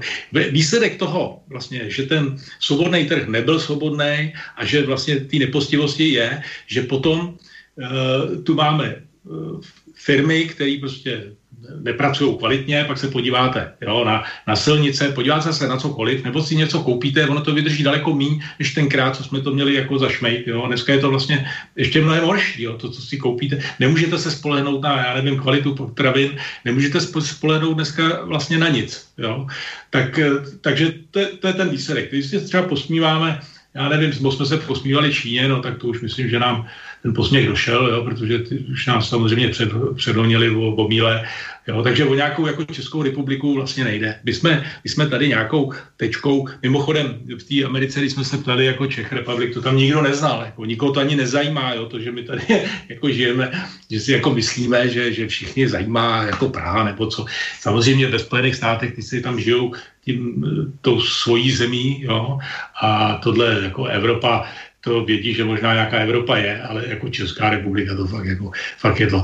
A, a čili my nejsme, my tady nad, nad sebou moc žádnou jakoby nemáme. V teoretické rovině, což já bych byl jako by teda pro, eh, nebo co bych měl jako prosazovat, nebo proč já budu třeba, jestli budu volit, tak podle čeho se budu řídit, tak asi podle třeba vztahu k Evropské unii a zejména třeba k, k NATO, jo? protože na to procházelo z mého pohledu, že to je zločinecká organizace, když to zase srovnáme před rokem 89, ani ty, ani ty Sověti se neodvážili nás poslat jako do Afganistánu. Nevím, nevím prostě proč, a prostě to neudělali, nebo e, neposílali naše lidi bojovat někde po všech koutech, kde, kde tam někoho oni podporovali třeba. Jo.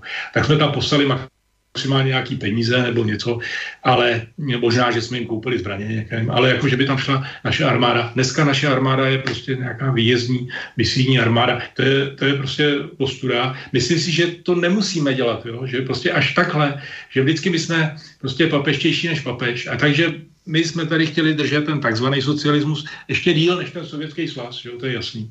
A dneska budeme ten kapitalismus, když to říkáte, že to třeba nemá být kapitalismus, ale to je, to je fakt jedno, to je nálepka. To, co tady dneska máme, tak budeme držet, až to ve Spojených státech odpískají, tak my to budeme furt držet taky. No, to, to jsme prostě my. No, ona ta terminologie je hodně vylhaná u těch názvů ideologií a režimů i v tom 19. století. E, to si myslím, že se dá už dneska prokázat. E, hmm. Takže žijeme pořád v nějaké virtuální realitě a teď vlastně v těch posledních e, desetiletích stále více v takovém tam opravdu velmi umělém reklamním světě v podstatě na cokoliv se podíváte. Takže to si myslím, že je ten veliký problém.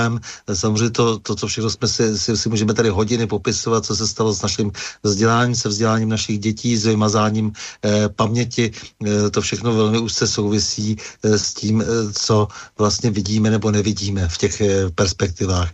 Ale myslím si, že si budeme muset eh, odnaučit eh, si půjčovat jenom eh, ty, ty, ta ideologická kliše a eh, těma několika kliše, eh, která se mm, vlastně, která zůstala v našich učebnicích eh, za posledních 200 let, si nevystačíme, protože takový ten jednoduchý popis, jak se, že nějaký starověk, středověk, novověk a, a tam se žilo tak a tam tak, to prostě je tak strašně vylhaný, nesmyslný a byla staletí, která se popisují temně a byla z mnoha důvodů šťastnější než ta, která znamenají takzvaný pokrok, což je otázka, proč jako se to slovo tak nadužívá, přestože eh, pokrok v tom, že se eh, všichni řítíme do otroctví, eh, v tom spotřebovat rozhodně nemůžeme. No, tak určitě, ale tak jako teď bych mohl do toho, do toho vzít třeba jako Bibli, kde Vlastně se o tomhle píše, že jo, o, o, těch, o společnosti, která pro, propadne nějakým úpadku. Vlastně je to nějaký jako periodický proces, čili nějaký očištění určitě zase přijde. Jo. Buď to, to bude očištění jako od země kule, protože třeba bouchnou ty rakety, že jo, to nikdy nevíme, nebo nějaká takováhle apokalypsa bude pokoj na zlá. Ale nebo může přijít skutečně nějak nějaký, nějaký zase myšlenkový nějaký směr, který ale, jak říkám, jo, nevěřím, že by to tady v Čechách něco takového mohlo uh, vzniknout, protože na to prostě ne, tady není, ne, ne, nejsme na tohle, nejsme prostě tady u nás zařízený. Uh, to tady proběhlo, ať zase na to máme názor, jaký, jaký kdo chce, na které straně, někde za husických válek, tak jsme se jako uh, prali za pravdu a, a teď je jedno, jestli ta pravda byla ta husická nebo ta katolická nebo kerá, jo, ale prostě Eh, aspoň jako v teoretické rovině ty lidi se prali ne, nejenom o ten jako žvanec nebo, nebo o něco takového. Jo. Možná šlo o nějakou, jako, o nějaký ide, jo, ale eh, pak si myslím, že už žádný ide nešlo. My jsme se možná smířili, že jsme to, nebo smířili, nesmířili. Byli jsme prostě v tom Rakousku, tak jestli, jestli to na nás zanechalo. Ale já si já si ani nemyslím, že by to mělo být jako jinak, jo? že si někdo možná si myslí, že kritizuju jako Čechy. Já je nekritizuju, protože třeba v tomhle smyslu, protože Poláci jsou třeba zase jako z mého pohledu jako agresivnější, jo, jako za, za svoje domělý práva se hned jako válčit. A to se já nemyslím, že to je jako dobře. Jo. Ale prostě my, my jsme, když to vezmeme se, se vším všudy, tak my to, tohle prostě vážně nebereme. Třeba není náhoda, že ten Adolf Hitler nás ani nevzal do těch SS divizí nebo něco takového, že to ani po nás nechtěl. Psal to i v tom Mein Kampfu, že vlastně Češi se na tohle nehodí. Já myslím si, že měl pravdu, že to měl docela dobrý volum podat. A já jsem tomu rád, jo, že prostě um, jsme takový, no. Říkají nám Pepíci, prý ty, ty, ty Poláci a možná to tak asi je. A je to třeba tak dobře. Jo. Možná bych měl říct, že uh, já jsem našel uh, takovou jako uh, odpověď ať je to filozoficko, teologicko, společenskou, nebo jak to říct, eh, v pacifismu. Eh, takže mě nejvíc oslovili lidi, respektive nejdřív jsem stal pacifistou, nebo nejdřív jsem stal křesťanem, potom pacifistou a potom jsem hledal, kdo uvažoval stejně, protože jsem si říkal, přece nejsi jako první na světě, který, který si tohle to řekl. A ty, ty, ten někdo, kdo třeba řekl, že je pacifista něco jsem si četl, tak se mi tam něco jako, vždycky mi tam něco neštimovalo. Ale tam, kde jsem to našel, tu odezvu, jako, kterou já reflektuju, je prostě Přemysl Peter, tak, eh, který, nevím, jestli o něm krátce něco říct, prostě byl to člověk, který eh, šel dokonce snad dobrovolně do první světové války na straně Rakouska a Uherska. Tam e, dvakrát jako přežil svou smrt, měl být e, oběšený za dezerci a tak. A vlastně on si tam přečet knihu Lva Tolstího, a nevím, jestli to bylo Království boží ve vás, nebo jiný, nevím teď.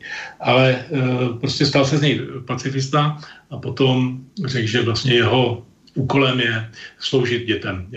Jo, takže on potom tady vybudoval ten Líčův dům tady na Žižkově. Jo, to je krásná postava, přemysl tak, tak, tak, tak. Ale, e, takže já se jenom jako zeptám jenom krátce před pauzou ještě, takže se cítíte jako Tolstojovec?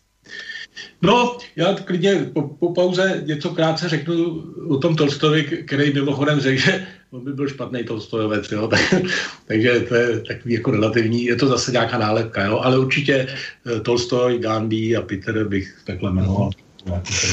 Jo. Tak, vy jste říkal, že se vám líbí země kulatá od Pepy Nose, protože Pepa tam eh, krásně relativizuje jako takovou tu často domělou stálost našich pozic, postojů a přesvědčení. Já si myslím, že to je dobře, protože Evropa hm, samozřejmě hovoří ráda o svých hodnotách a eh, často ti lidé neumějí ani ty hodnoty definovat a, a přihlásit se k těm reálným hodnotám. Jedna z nich byla určitě myšlení, byly ať už eh, na západě nebo na východě Evropy eh, byli lidé eh, zvyklí hovořit o myšlení, o jeho smyslu a významu a, a učit se myslet, eh, takže je tam zbytečně už dneska dodávat pořád to kritické myšlení, opravdu myslet. A tak aby se člověk jaksi dokázal jak si v těch věcech orientovat, řekl bych, opravdu, eh, jak, jak se říká, ošklivě up to date, eh, tak si může k tomu pustit vždycky tou Pepu Nose. Určitě, takže já poprosím Boris, aby nám ho pustil.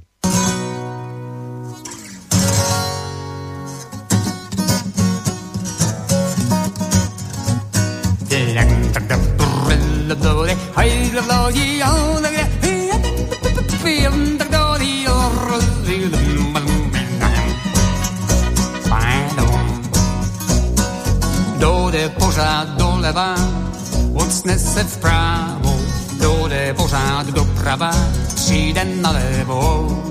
Kdo jde pořád dopředu, odsne se vzadu, kdo jde pořád vzadu, bude vepředu, protože kulatá, země je kulatá, země je kulatá, je, je, je kulatá, země je kulatá, země je kulatá, země je kulatá, je, je, je, je kulatá.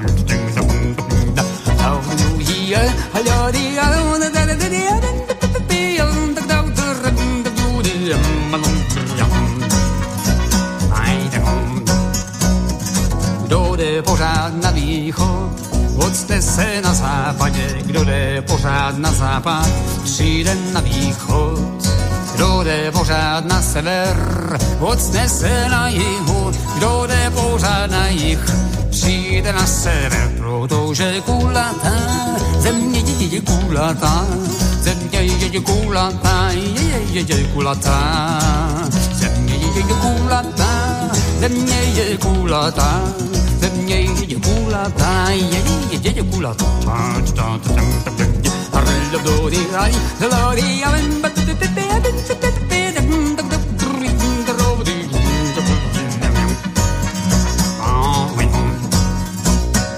Kdo se pořád přibližuje, nakonec se vzdálí. Kdo se pořád vzdaluje, nakonec se přiblíží. Kdo jde pořád dolů, ocne se nahoře.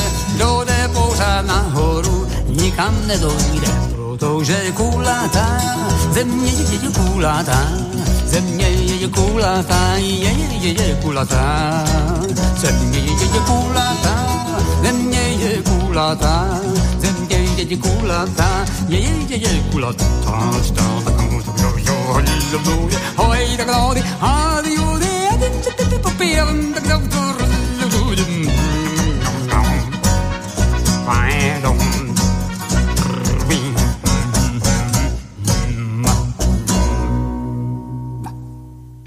Tak to byl Pepa Nos. Na prou změn si povídáme s Pavlem Letkem, šefredaktorem webu e-republika.cz. Tak, vy jste, Pavle, chtěl ještě něco poznamenat k tomu pacifismu, svému pacifismu, který se snažíte definovat a říkáte, že tam, jak si, dejme tomu v těch základech nejvíc je ten Lev Nikolajevič Tolstoj. No určitě. Ještě teď jenom řeknu k tomu Nosovi, proč jsem vybral tuhletu písničku.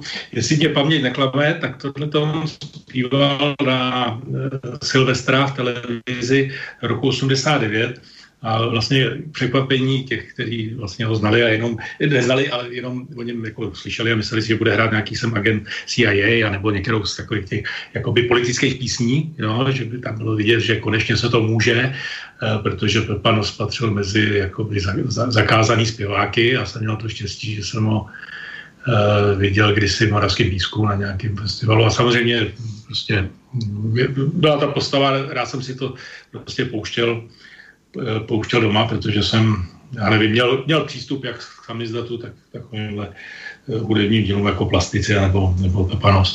A eh, tam jako překvapil, že vlastně takovouhle, se dá říct, apolitickou, všeobecně platnou písní, tak překvapil a měl z ní velký úspěch, no a mně se to teda taky líbilo. No. Tak to je, to je Pepanos. A teď k tomu, jako ten pacifismus, další ještě postavou toho pacifismu je Helčický.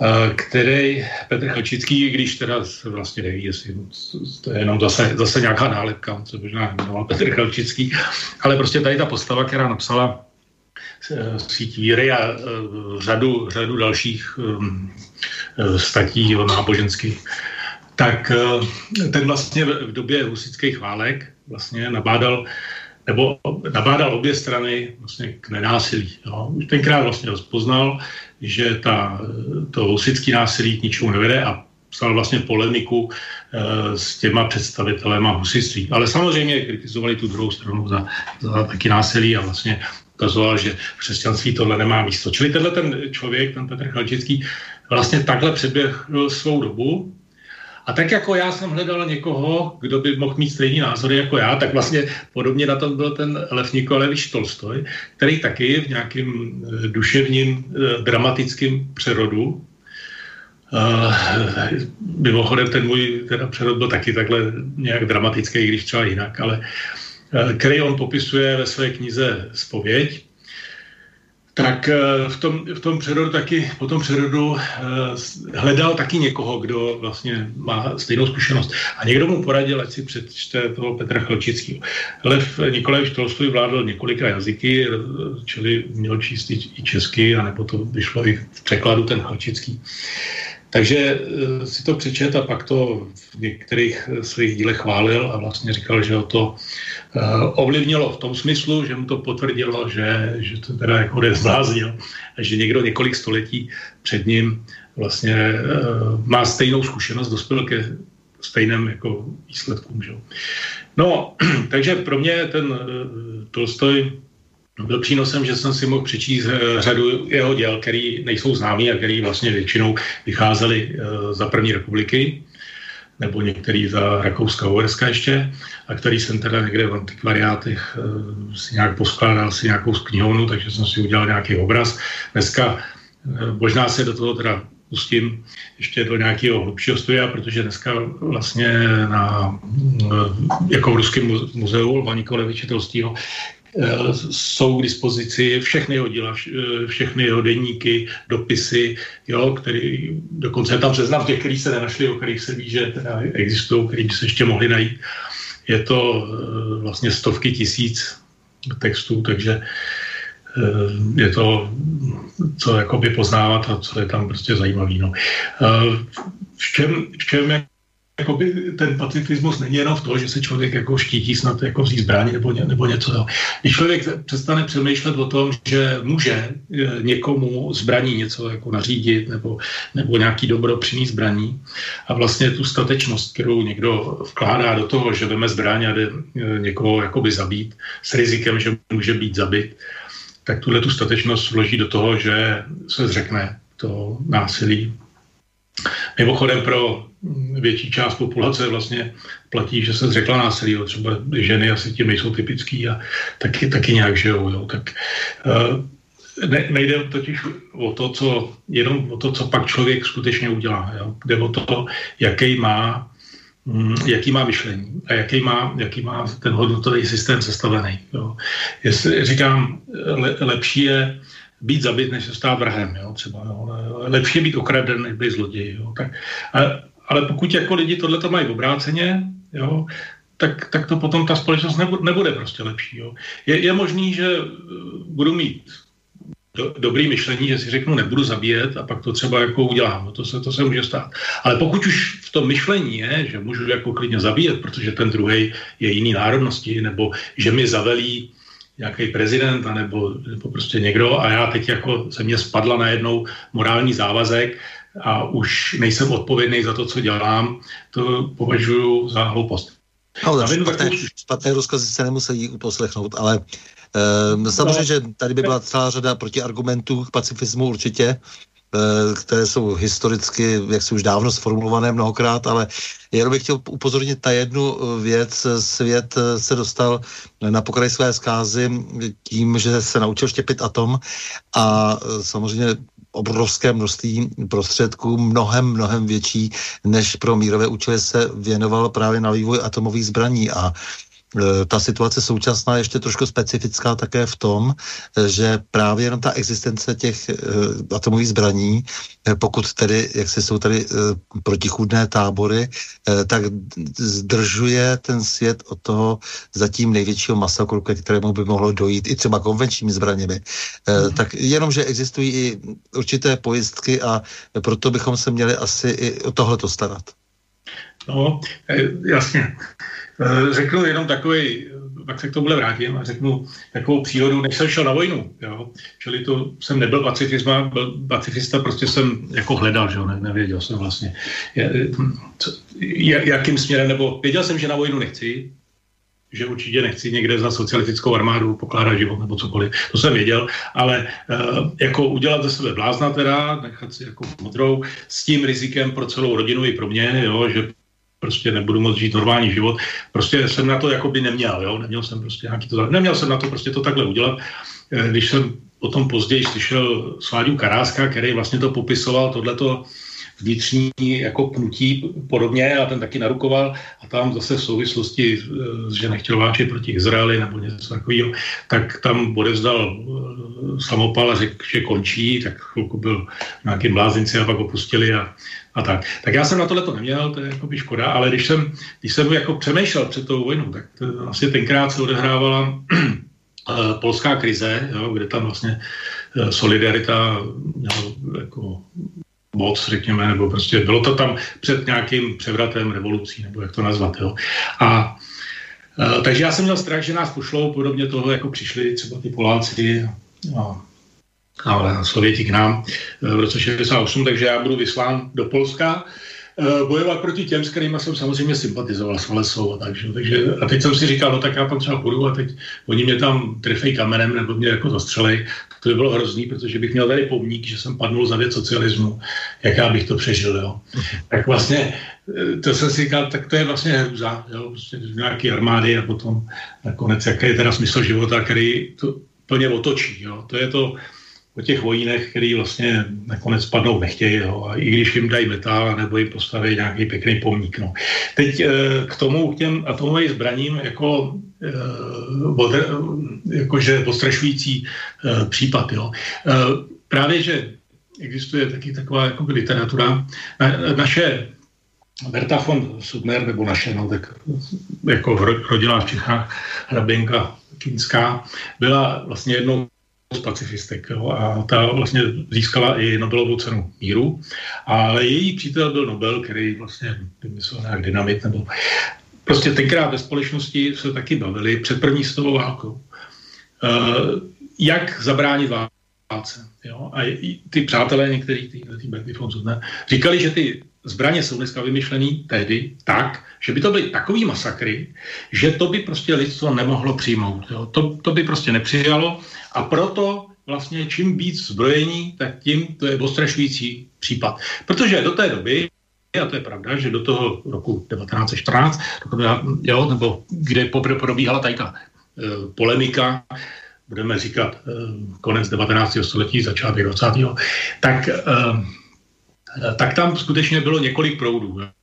Jeden proud zastával třeba Tolstoj, který říkal, že vlastně nemá smysl ani žádný mírový konference. Jo? Sice, když ho ta Berta von požádala, aby ně, někoho, aby tam napsal nějaký jako pochvalný, pochvalný slova, protože ten Nikolaj Tolstoj byl skutečnou celebritou té doby, jako psali o něm tady rakouské noviny každou chvíli a světové noviny a e, jeho díla vycházely třeba v zahraničí dřív než v Rusku, protože tam byly různě zakázaný ale on měl jako přátelé po celé světě a tak dále. Tak dále.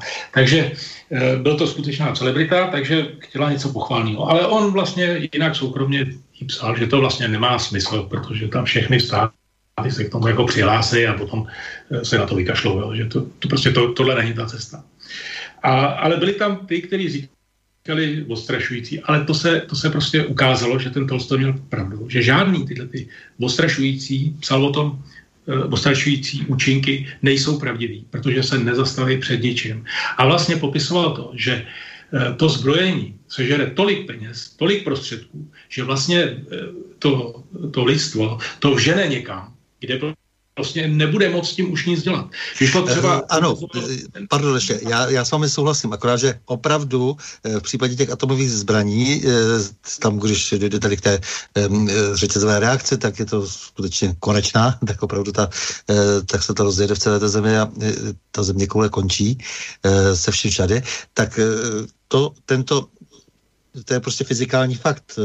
To vlastně tenhle ten uh, smysl má. Uh, já samozřejmě souhlasím s tím, že by bylo moc pěkné, aby se dodržovaly smlouvy, alespoň Salt 1, Salt 2, aby se dodržovala, aby se nevypovídala smlouva Eh, o zákazu eh, zbraní, eh, teda raket krátkého doletu a tak dále.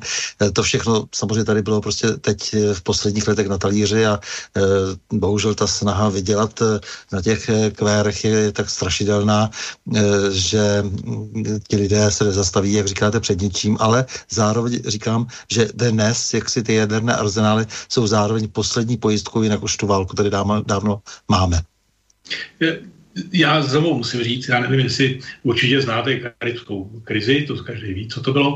A e, existuje takový film Doktor Divnoláska, nebo jak jsem se naučil rád mít tak e, tohle to říkám. A vlastně v té době vznikl ještě jeden podobný film a je to tak na stejný téma, jo, kde vlastně může dojít jakýmsi polovičním omylem uh, ke uh, spoutání konce světa, řekněme. No. Uh, ale na té karibské krizi ještě zajímavý, kdyby si to viděl, uh, jednak film Mlha války a jednak uh, pak je ještě nějaký další, který se tomu věnuje, který teď nevím, jestli se to jmenuje Sedm dní nebo nějak, jo. ale vlastně je to o tom, jedno z toho je dokument a jedno z toho vypráví polodokumentární formou uh, minister obrany McNamara, čili je to z těch nejvyšších kruhů. Další už jsou dneska známí i ty dokumenty z té doby. Tam skutečně ty americký ten uh, generál, jo, uh, který pak byl poslaný jako do, do NATO, jako, že, že vlastně na to je nějaký odkladiště, tak byl i šéf na to na nějakou chvíli, ale jako z té Ameriky, protože ten Kennedy se mu postavil On, on argumentoval, že je nejlepší začít atomovou válku dřív než, než později, protože tehdy měli převahu, jo, ty američani. Prostě jsme v rukou, eh, já se domnívám, šílenců, protože jsme byli v rukou šílenců i tenkrát. A dneska, no nepochybně, ano. A dneska, když slyším vyjádření některých prostě těch lidí, těch generálů, ale i našich generálů, tak to je prostě strašný. Ty, ty, ty, ty prostě vlastně se můžou nechat zahnat do takového kouta, jako by, nebo prostě pak není jako východisko. Jo? To jsou eh, třeba v té první světové válce jednou, nebo před tou první světovou válkou, jednou z, z takových postav byl Vilém II., který eh, promluvil k vojákům tak takovým způsobem, že vojáci přísáli jste mi věrnost, to znamená, když já vás teď pošlu, abyste zabíjeli svoje matky, svoje děti, svoje bratry, tak vy půjdete a uděláte to. Jo? Tohle vypadá, jako že si to někdo vymyslel, než si potom najdu dobový tisk vlastně on to skutečně tak řekl. A ty lidi to vlastně tenkrát přijali, místo toho, aby ho zavřeli do blázince. Jo? Tak vlastně řekli, ano, to je to císař, je to paráda, císař ne, nařídil a oni šli do té první světové války. Prostě, prostě dneska je to tak, že vlastně se prostě e, sice teoreticky je to, je to nějaký ostrašující, ale vůbec ne. Co, co, co myslíte, že se stane, jo, nebo, jo, když někdo e, prostě vypustí tu atomovou bombu, dneska to má několik států, jo, tak ji prostě vypustí. A co? Jako, my nebudeme vědět, ani jestli to bylo bombelem. Jo. Se taky o kapitánovi mimochodem Rudý armády, který vlastně e, byl tam signál napadení lodi a který ano klidně, klidně té ponorky a mohl to, mohla začít atomová válka. Jo? Putin sám říkal, když se bavil se Stonem, s tím režisérem. Jo? Tak ten se ptal, jestli viděl tenhle ten film od toho Kubricka a Putin říkal, neviděl, tak on mu promítal a říkal, dneska, Putin říkal, dneska je to ještě horší, to riziko je ještě horší, jo, než bylo tenkrát, jako, jo, toho omylu. Takže ono to je bezpečí jenom takový asi, jako je bezpečná, byla bezpečná jedna elektrárna v Černobylu, jo, a jaká je jakákoliv. Jo. Je to prostě s velkým otazníkem, protože to může být to bezpečí v úvozovkách, který bude to poslední. Jo. To je prostě ne, já s vámi souhlasím, ale tady jde o to, že přece jenom jako prostě ten postup je opět narušen a jediné, co zůstává, třeba teď je to tedy opravdu ze strany Ameriky, bez uh, diskuze, že třeba i ta smlouva o likvidaci raket středního krátkého doletu uh, byla uh, vypovězena, Eh, jednostranně, no a tím pádem prostě se ten proces zase zasekl a říkám, jako zase to zůstává, jenom to vysí na tom vzájemném odstrašování. Eh, člověk je hod eh, šelma, je, je to tak, chová se tak, jak se chová a musíte být stále obezřetný. Takže například v tomto případě prostě byly, měly být prostě všechny páky samozřejmě nasazeny, aby se pokračovalo v jednáních, aby se ten pokus jaksi znovu oživil, ale to se samozřejmě nedaří, takže studená válka může opravdu teď přerůst eh, v horkou a eh, každým dnem jsme svědky prostě toho rozpoutávání, eh, jak si té, té kampaně dnes tedy hlavně protiruské, protože samozřejmě je to účelová kampaně, protože globalisté se chtějí zmocnit jaksi toho, co ještě tedy na té zemi zbývá, znamená toho velkého nezměrného bohatství e, Ruska ovládat, tak vlastně definitivně e, zotročit planetu. E, takže říkám, v takové situaci se zdá, e, že e, sehrávají ty zbraně, pokud se teda samozřejmě k ním e, vztahují ti politici racionálně i pozitivní roli, ale e, tím samozřejmě ne, nehoruji pro to, aby se dále zvětšovaly e, arzenály jakýchkoliv zbraní. Jasně, tady jde o to, jako z jaký strany se na to koukáte. Jo? Když, bych, když se na to koukám z pozice, jako tady občana České republiky, anebo kdybych, jako já nechci být politik, to je vyloučeno, jo, prostě, ale, ale prostě kdyby, kdybych měl o něčem rozhodovat, nebo tak bych řekl, Uh, neúčastněme se tohohle, vystupme z NATO, prostě nebudeme tady mít ani radary, nechceme nic, jo, a, a, a konec, jo. My nechceme jít ani do Ruska, ani nechceme nikoho napadat a konec. Jo? Prostě, prostě bych se toho nezúčastnil. Co se týče Ruska, jako chápu, že prostě Rusko neudělá, že nezahodí eh, svoje atomové zbraně, protože to máte pravdu, že kdyby je nemělo, tak samozřejmě už je po Rusku. No. To, to, to je pravda. Jo. Ale tím pádem je po nás v podstatě dnes. No jasno, Protože tak, uh, rovnováha už by byla natolik vychýlena, že jak, uh, jak. jsme rádi, že horko těžko uh, po té superdominanci té jedné velmoci a ka- každá velmoc, když je superdominantní, tak páchá zlo, tak zaplať pambu, že nastala multipolarita. Ale ta je zase náročná, stejně jako v těch časech Viléma a Bismarcka, protože opět jaksi v tom složitém předivu všech možných vztahů se mohou uplatnit najednou šílenci a, a nezabrání nikdo tomu konečnému kataklizmatu.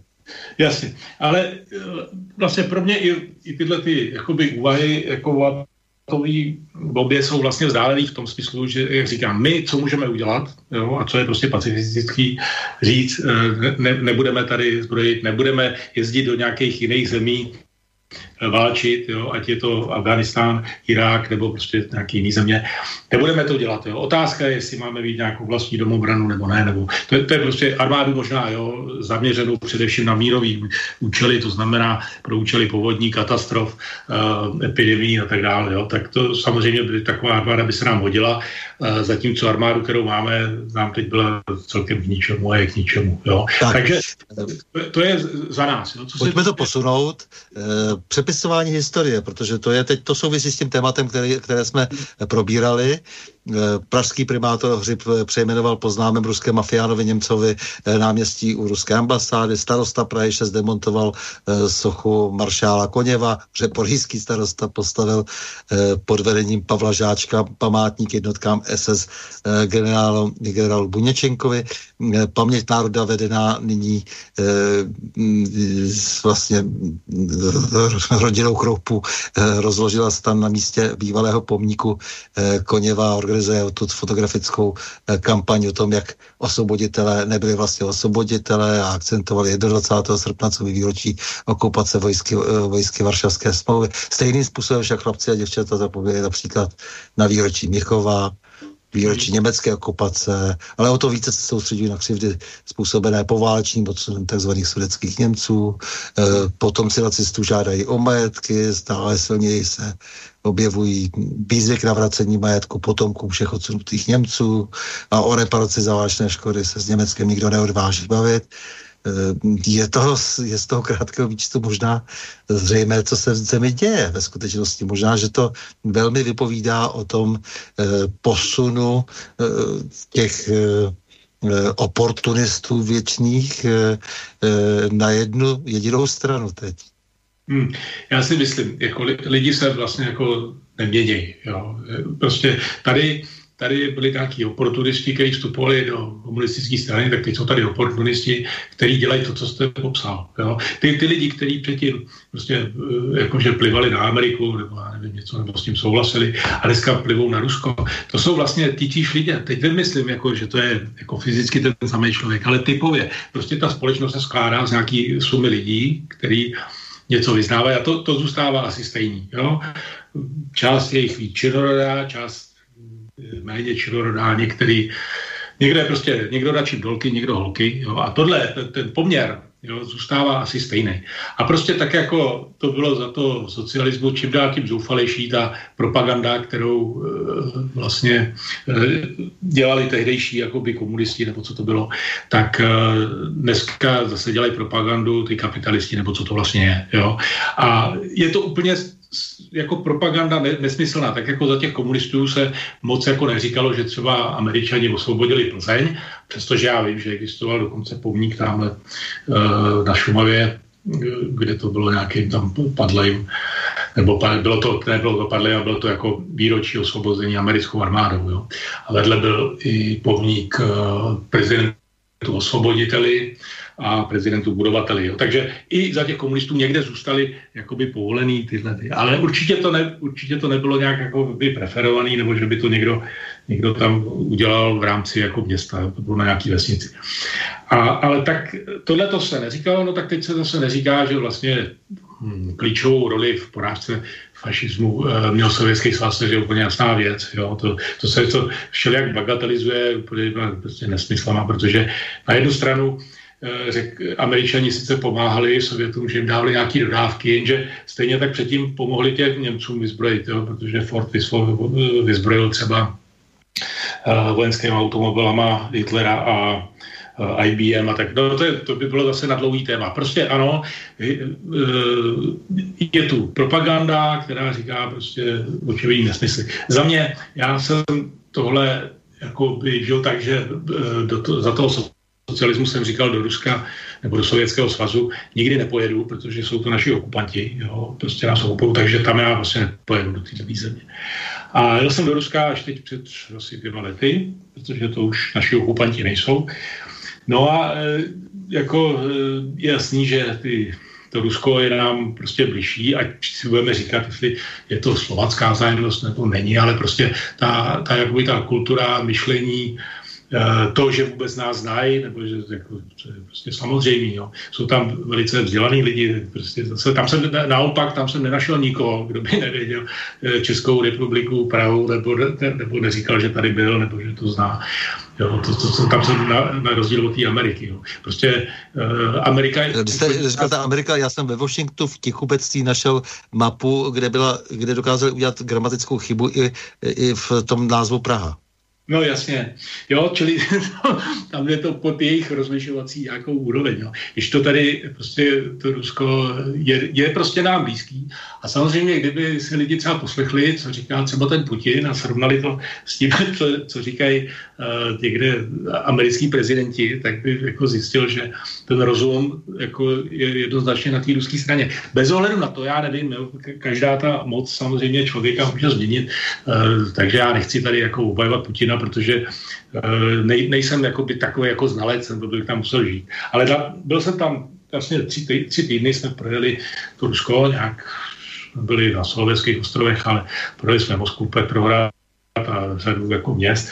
A mluvili jsme tam s lidma, nebo tak a prostě mě se tam jako líbilo a je to prostě nám určitě blízká země. Jo? A to samozřejmě byli jsme v oblastech, kde jsou chudí lidi, protože tam jedete 100 kilometrů a není tam nic a pak jsou čtyři chalupy. Jo, a jsou, prostě lidi jsou tam fajn a vědí, že tam každý dva roky přijedou Češi a je to jako, jako by úžasný. Jo, prostě. Takže, takže mm, tady, tady prostě hledají eh, lidi nepřítele tam, kde určitě nepřítel není. Jo. To, že, to, že jsme patřili do nějakého eh, tábora míru a socialismu, jak se tomu říkalo, tak jsme tam patřili Eh, oni to brali skutečně jako nějakou prostě pomoc. Takhle tady byla nějaká nalinkovaná nějaká čára, ať se nám to líbí nebo nelíbí. Jo. Samozřejmě, že se nám to nelíbilo, že jsme byli okupovaní a samozřejmě, že ne, ne, nemůžu říct, že to bylo dobrý. Jo. Jenomže uh, furt nemůžu ztratit smysl pro proporce. Jo. Jako okupace německá se vůbec nedá srovnat s touhle sovětskou. To je prostě úplně, úplně o něčem jiným. Jo. Nebo se to nedá srovnat s jinýma okupacema, který provádějí například američani v Iráku a tak. Když už jsme už toho, rád bych zmínil jednu věc, jako pokladu za naprosto úplně největší skandál, když americký prezident Bush obhajoval mučení. Jo. Jiná věc je, jestli prostě nějaký voják nebo prostě nějaká tajná služba někoho mučí, ale je to zakázaný. Ale jestli američí, americký prezident řekne, že mučení je jako dobrý, jako, že to jako slouží dobrýmu, no tak to, to prostě je právě ten rozvrat nějakých Eh, jako, jako morální hodnoty. Já teda už někdy v 15, nebo možná dřív jsem čet knihu Doznání a tak vím, že prostě e, mučení není dobrý prostě. Jo, není. A najednou, najednou tady jsou vystavený prostě lidi v našem kulturním okruhu tvrzení, prostě autority, že, že mučení, je do, mučení je dobrý. Jo. To, co už nás vlastně jako měla historie dávno naučit, že tohle to prostě neplatí, tyhle ty nápady, tak uh, on to vlastně rozvrátí. Že, tímhle. No, to, když se zmiňujete toho Artura Londona, to, to doznání jeho tehdejší, eh, tak je právě pikantní, ale na tom při tom přepisování dějin, eh, že my chceme eh, to, to zlo vidět jenom tady, tady u nás, jenom v těch eh, 40 letech eh, před těmi 30 lety eh, dnešními, nebo to v tom eh, sovětském eh, svazu, ale nechceme vidět, že to tež a mnohdy ještě v daleko šílenějších eh, Eh, situacích, kulisách, podmínkách se děje v tom eh, světě, který jsme my moc nebyli schopni sledovat a kde zase eh, královalo to zámořské impérium. No, to, to mi povědejte, jako to, co, to, co prováděli pod, pod vlastně deštníkem Spojených států, jeho amerických státech, jo, nebo těch středoamerických, to je prostě strašný, že jo, co, co prostě se tam dělo za schvalování vlastně a pod dozorem amerických tajných služeb. Jo. Ale vlastně... A, fra, a fra, francouzští, belgičtí a britští no. Eh, kolonizátoři eh, v Africe. No jasně. A další no, a další. No jasně. Právě, jo, takže to se dneska nevidí, takže eh, dneska se poukazuje na jakoby ruský zločiny, no ale prostě stačí se zase podívat, jak to je, že jo. Všude jsou arma, ty um, Eh, základny Spojených států po celém světě, že jo, eh, jejich zájmy. Ono by stačilo si přečíst nějaký jejich dok- doktríny. No. Většinou tyhle lidi se, nebo tyhle státy se usvědčí sami, protože si myslí, že si můžou dělat, co chtějí, což ono do jistý míry jako platí. A vlastně i v těch svých jako dokumentech to nakonec vlastně jako zveřejnějí vlastně něco, co je nepřijatelný. Ale hrajou na jednu věc, že 99% lidí si to nepřečte, protože žije svým životem a já nikomu nechci jako říkat, že, že se má víc zajímat o politiku, protože žijeme člověk jako jenom jednou, no, asi. Takže každý, ať si naloží se svým životem, jak, jak prostě umí. No. A možná, tak, já, já, s váma mluvím hlavně jako s šéfredaktorem eh, alternativ, nějakých, eh, nějakého alternativní média a proto si myslím, že je důležité, abychom, a vy to děláte samozřejmě, že jo, tak jenom to dávám nějak do souvislosti, proč se pořád takhle ptám eh, na ty, na ty klíčové eh, problémy eh, současnosti, protože my jsme prostě povinni nějakým způsobem nasvěcovat to, co nechce vidět ten mainstream, že jo, také mluvit o tom, co zamlčuje, protože bychom se měli zpátky vrátit k té výchově, já říkám opravdu jenom velmi jednoduše k výchově myšlení. Já s tím, já s tím souhlasím. Jo, že, eh, jo, ale nechci právě, aby to znělo, jo, že jako já jsem ten pašák, který se zajímá a ty ostatní jsou ty loupí, který se nezajímají. Jo. To... Ne, zaplať pán že budete no. publikovat to, co zapomněli třeba. No, no. U, už to je ale, alespoň malé přispění eh, k tomu, aby jsme věci tady úplně nezešíleli. No, no, jasně, no, tak, no, tak jako žijeme, trošku si člověk jako přijde tady úplně jakože v šílený době právě třeba starosta Řeporí, přece, přece když se podíváte na, na, jeho výroky nebo na jeho prostě projev nebo něco, tohle přece, tohle nás reprezentuje, jako, jo. To, to si prostě někdo je, jako teda zvolí, protože možná neví, co volí, anebo to teda fakt jako teda E, záměrně zvolí tohleto jako nějakého šéf-redaktora Bulváru, který vlastně není prostě úplně v pořádku, že ten člověk. No, Nebo... šéf-redaktor Bulváru, právě ten Bulvár se s tím uh, rozloučil. no, to ještě no. o, o, to horší, že se stal tím starostou právě proto, aby měl vůbec nějaký příjem. Uh, takže to je ještě jako jiná, jiné okolnosti, prostě, které uh, ho tam jaksi vynesly na ten směšný piedestal. No, nebo dneska vystoupí nějaký, nějaký senátoři, řekl, že prezident není prezident, nebo, nebo dneska vyhlásil nějaký test, že, že ten, že pro něj je prezidentem ta, ta běloruská nějaká, ta Čichanovská, nebo jak se jmenuje, jo.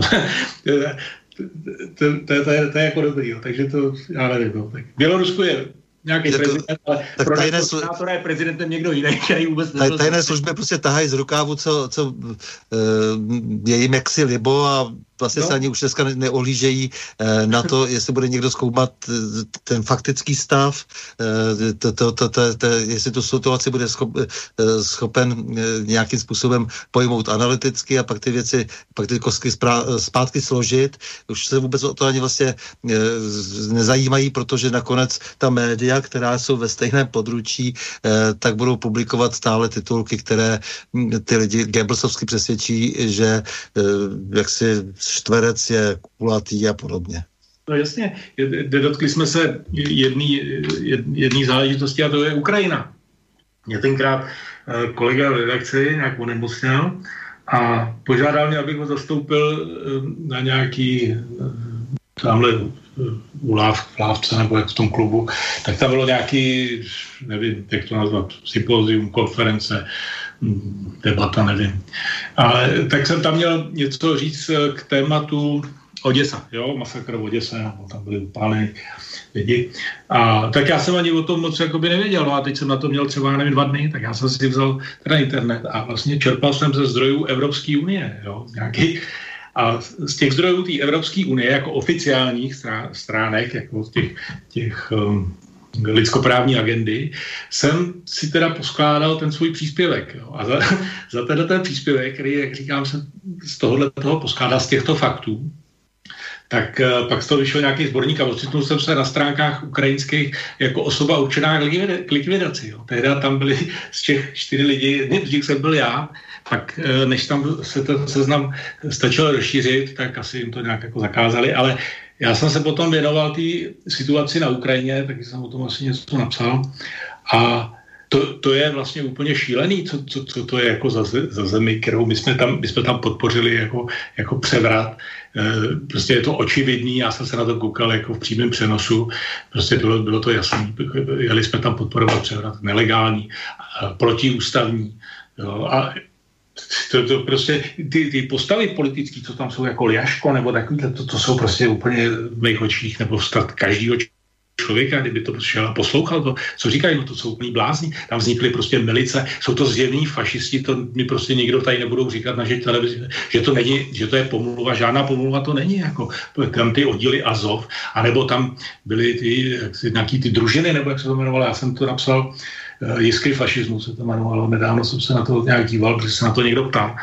A, a a tam prostě i na, naše armáda tam Eh, nějaký naši chlapci tam, tam šli k ním na školení, jo, naši, naši nějaký branci, nebo co to bylo. To, to, je, to je úplně strašný. Jsou to evidentní fašisti, kteří se ve svých textech jako odkazují vlastně na fašistickou retoriku, na všechno. A e, jenom proto, že nám Česká televize říká, že to není pravda, tak já to mám asi vzít, jo. nebo že mi to evropské hodnoty, že, že mi dají na nějaký seznam pro ruských, ale to není pro ruských. Je to prostě prostě snad zdravý rozum, když člověk jako má a přečte si to a poslechne to, tak musí vidět, že eh, naše, naše propaganda je prostě propagandou, je to lež. Při třetím výročí masakru v Oděse jsem v Oděse byl, takže já vám potom můžu připoslat rozhovor, který jsem na to téma poskytl. E, tak eh, je, je to, myslím, docela autentické, protože jsem tam měl možnost mluvit s řadou lidí a, a účastnit se přímo teda té, té vzpomínkové akce, která byla docela šílená. No, tak no. Eh, já ještě se přece jenom zeptám na poslední věc a pak už musíme končit. COVID-19. Jak vy vnímáte vůbec celý ten teátr e, s protikovidovými opatřeními, stavy nouze, protiústavní opatření, e, na to, že i soudy se přes veškerou svou spolitizovanost vkládají do hry a brzdí exekutivu. Oni teď, teď jako jsou ve hře ty zveřejněné maily doktora Antonio Fauciho a ten rozebral eh, na Fox News, eh, rozebral vlastně tu celou situaci. Eh, Tucker Carlson a tvrdí tedy, že Fauci je podvodník a lhář, což jsme se už dozvěděli v podstatě, dá se říci, zprostředkovaně už od prezidenta Trumpa, že se tedy podíl na vytváření pandemie, experimenty v laboratoři ve Wuhanu, kam posílal peníze a Chile komunikoval na toto téma. Pak říkal, že ne. Eh, tak zdá se, že i něco se v tomto smyslu eh, děje ve Spojených státech, abychom si tedy ujasnili, jak je to s tím vrtěti psem. A e, dokonce jsme se dozvěděli, což samozřejmě to říkal již před mnoha lety, plukovník Primula, že nemusíme nosit žádné roušky, protože roušky samozřejmě ničemu nezabrání, naopak mohou pomoci e, množení věru. Tak to říkal také pan doktor Fauci, který e, dnes ten svět v těch opatřeních dá se říci vede, protože je to hlavní poradce prezidenta Bidena. Co říkáte na tuto novou situaci, že vlastně už Amerika začíná diskutovat o tom, co bylo ještě před rokem zapovězeno, že by se teda podílel na vývoji e, biologické zbraně e, někde v čínském Wuhanu. No to je špatná otázka. Eh, jednak, jednak my teda v republice jsme si nějak za, vy, vyšli k tomu nějaký články, asi jeden, dva, tři. A pak jsme si jako zapověděli, že o tom nebudeme jako psát, protože se na tom nemůžeme jako shodnout. Jo. A tak to je jedna věc. Dru, druhý aspekt je, že dělám jako v nemocnici, které vlastně, kde ty protikovidové opatření uh, jsme se, samozřejmě se dělali i tam a mám to jakoby z první ruky. Jo. Nejsem teda lékař, nejsem zdravotní sestra, ale přesto to tam nějak jakoby vidím, o to, trošku o co šlo. Takže je tam i, i ten nějaká osobní zkušenost a sám jsem covid taky měl, jo, takže takže taky vím. Ale to, to není spochybňování covidu, no, jako jo. Naopak, jako tady, tady jde o to zjistit prostě, co se skutečně, to, co je v lidských silách, zjistit, eh, eh, na čem se tady podílí člověk, konkrétně lidé.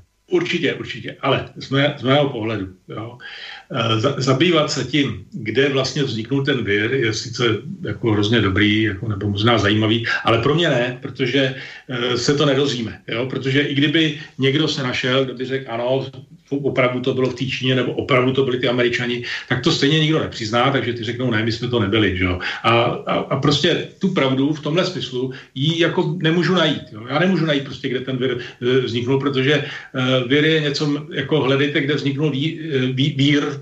Ví, Počkejte, tak, no. možná mi nerozumíte.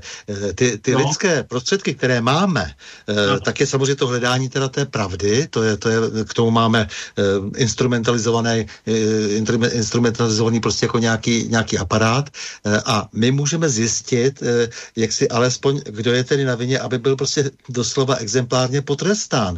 Eh, a potom samozřejmě si spousta dalších manipulátorů rozmyslí, pokud by tedy k tomu došlo. Ale to, ale to, to říkáte jako by vy a já říkám, že jsou věci prostě v životě, a to i v politickém životě, který prostě nemají řešení nebo nedozvíme se pravdu. My dneska nevíme, kdo podpal říjský sněm, my nevíme, kdo zabil Kennedyho, my nevíme, kdo udělal 11. září, my nevíme spousty věcí, prostě nevíme. A jednou z těch věcí, kterou se nedozvíme, je prostě to, kde vzniknul ten vir. A ale my víme, pozor, my víme, že za tím účelem byly odeslány 3 miliony dolarů. Samozřejmě, jestli to bylo mnohem víc, co se tam ve skutečnosti ještě dělo, nevíme. Ale tohle no. víme s určitostí. A jestliže někdo něco takového udělal, protože měl zapovězeno na vlastním území vyvíjet biologické zbraně, jestliže někdo posílal peníze eh, ze státního rozpočtu Spojených států na vývoj biologické zbraně. Je to něco, co se musí okamžitě vykřičet do světa a dejme tomu, by tam měl padnout i rozsudek.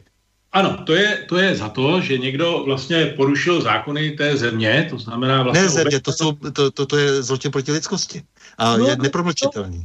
No jasně, ale, jasně, ale z, z biologické zbraně eh, předpokládám, předpokládám, vyvíjí uh, každá mocnost. Jo? Každá mocnost. Určitě to, to nevadí, to nevadí. No, Jsou no, chyceni za ruku. No jasně, ale chci tím říct, že vlastně to riziko, že, se, že tohle to unikne, uh, je, to vlastně patří do, do podobné kategorie jako s, s tou atomovou bombou. Jo? A taky já si myslím, že dokonce větší riziko než atomová bomba, jsou právě biologické zbraně, protože někdo s nima zkouší experimentovat a je to velký lákadlo. Že jo? Ono se možná, by se to možná dalo jako vymyslet, vlastně zni, zničit nějakou uh, populaci třeba, jo? protože uh, nemáme úplně stejnou DNA, řekněme Číňani a, a dejme tomu Ursové, nebo já nevím jak, jo? nebo bílý a černý. Jo? A Prostě rasově tu biologickou zbraň zacílit. A, ne, a, no jistě, a nebo, a nebo někdo samozřejmě si udělá ten, ten a udělá si vakcínu, že? takže bude mít trošku náskok. A tohle pokušení, který i teď vidíme, vlastně, jak to vlastně pro, probíhá, jak to vlastně zasáhne celou tu ekonomiku, celou tu společnost a tak dále. Ještě ty důsledky vlastně nevíme, jaký to bude mít, ale nic pěkného to asi nebude. Jo? To, to ještě vlastně nejsme jako u konce a nejde jenom o tu pandemii, ale o celkový důsledky té pandemie. No samozřejmě, samozřejmě, to, no. to téma jsme zatím vynechali. No, no, no.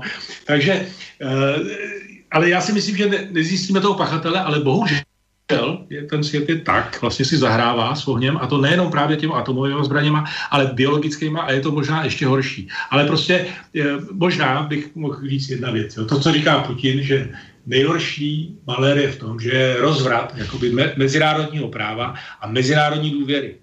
To co, to, co si prostě jako se, sešli nějaký mocnosti a řekli třeba, já nevím, ubereme v těle zbraních, tohle budeme kontrolovat. Takhle budeme tam posílat nějaký, nějaká výměna lidí a který to budeme sledovat. Tak to je vlastně rozvrácený. Jo. Jestli, jestli nějaká země půjde do nějaký jiný země a napadne ji, nebo tak budeme to nejdřív konzultovat, budeme o tom přemýšlet. To je, toto je rozvrácený a tato důvěra je rozvrácená a za to lidstvo možná zaplatí. A bohužel, jestli to udělali teď, že američani tam něco obešli, tak eh, možná, že to třeba chytneme, ale jestli to chytneme nebo ne, ta podstata toho systému taková je, že prostě eh, je to otázka zisku a otázka eh, pseudoideologie, bych řekl, jo? protože eh, vlastně nakonec ta ideologie je stejně o zisku. Jo? Těch korporací nebo těch prostě, který mají hodně, ale furt se jim zdá, že mají málo. No.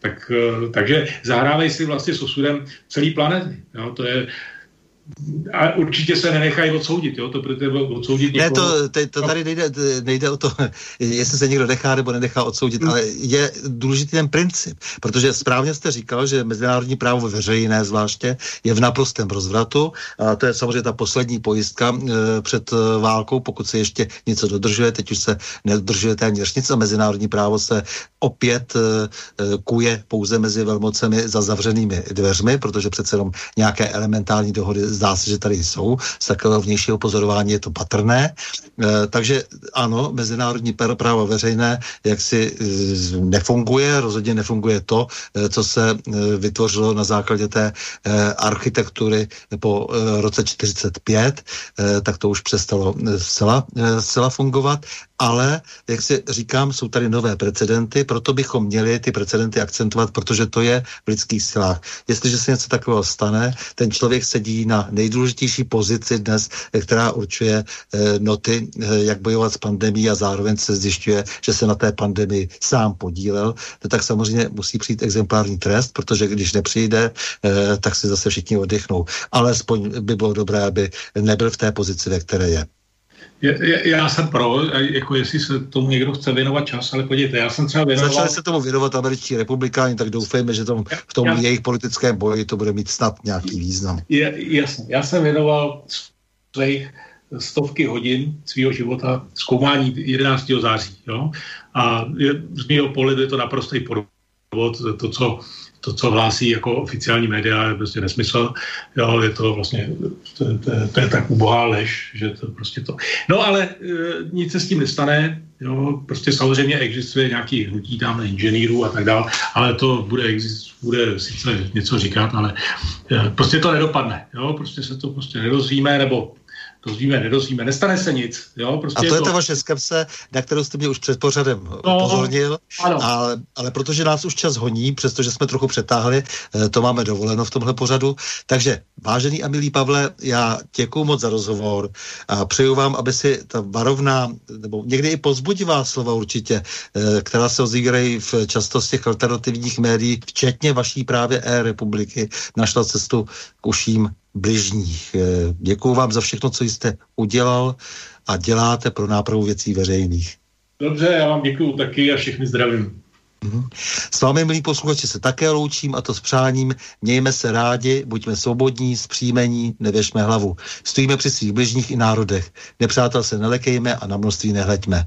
V pořadu na Prahu změn se uslyšíme opět za týden, pondělí 14. června, v obvyklých 20 hodin a 30 minut. Naslyšenou a do počutě.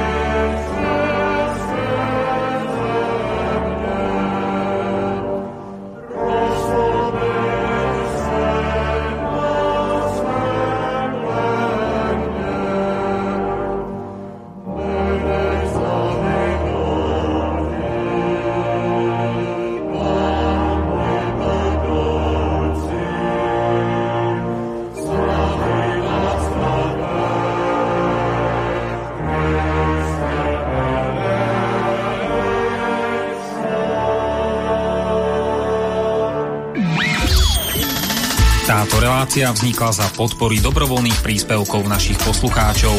I ty sa k ním môžeš pridať. Viac informácií nájdeš na www.slobodnyvysielac.sk Ďakujeme.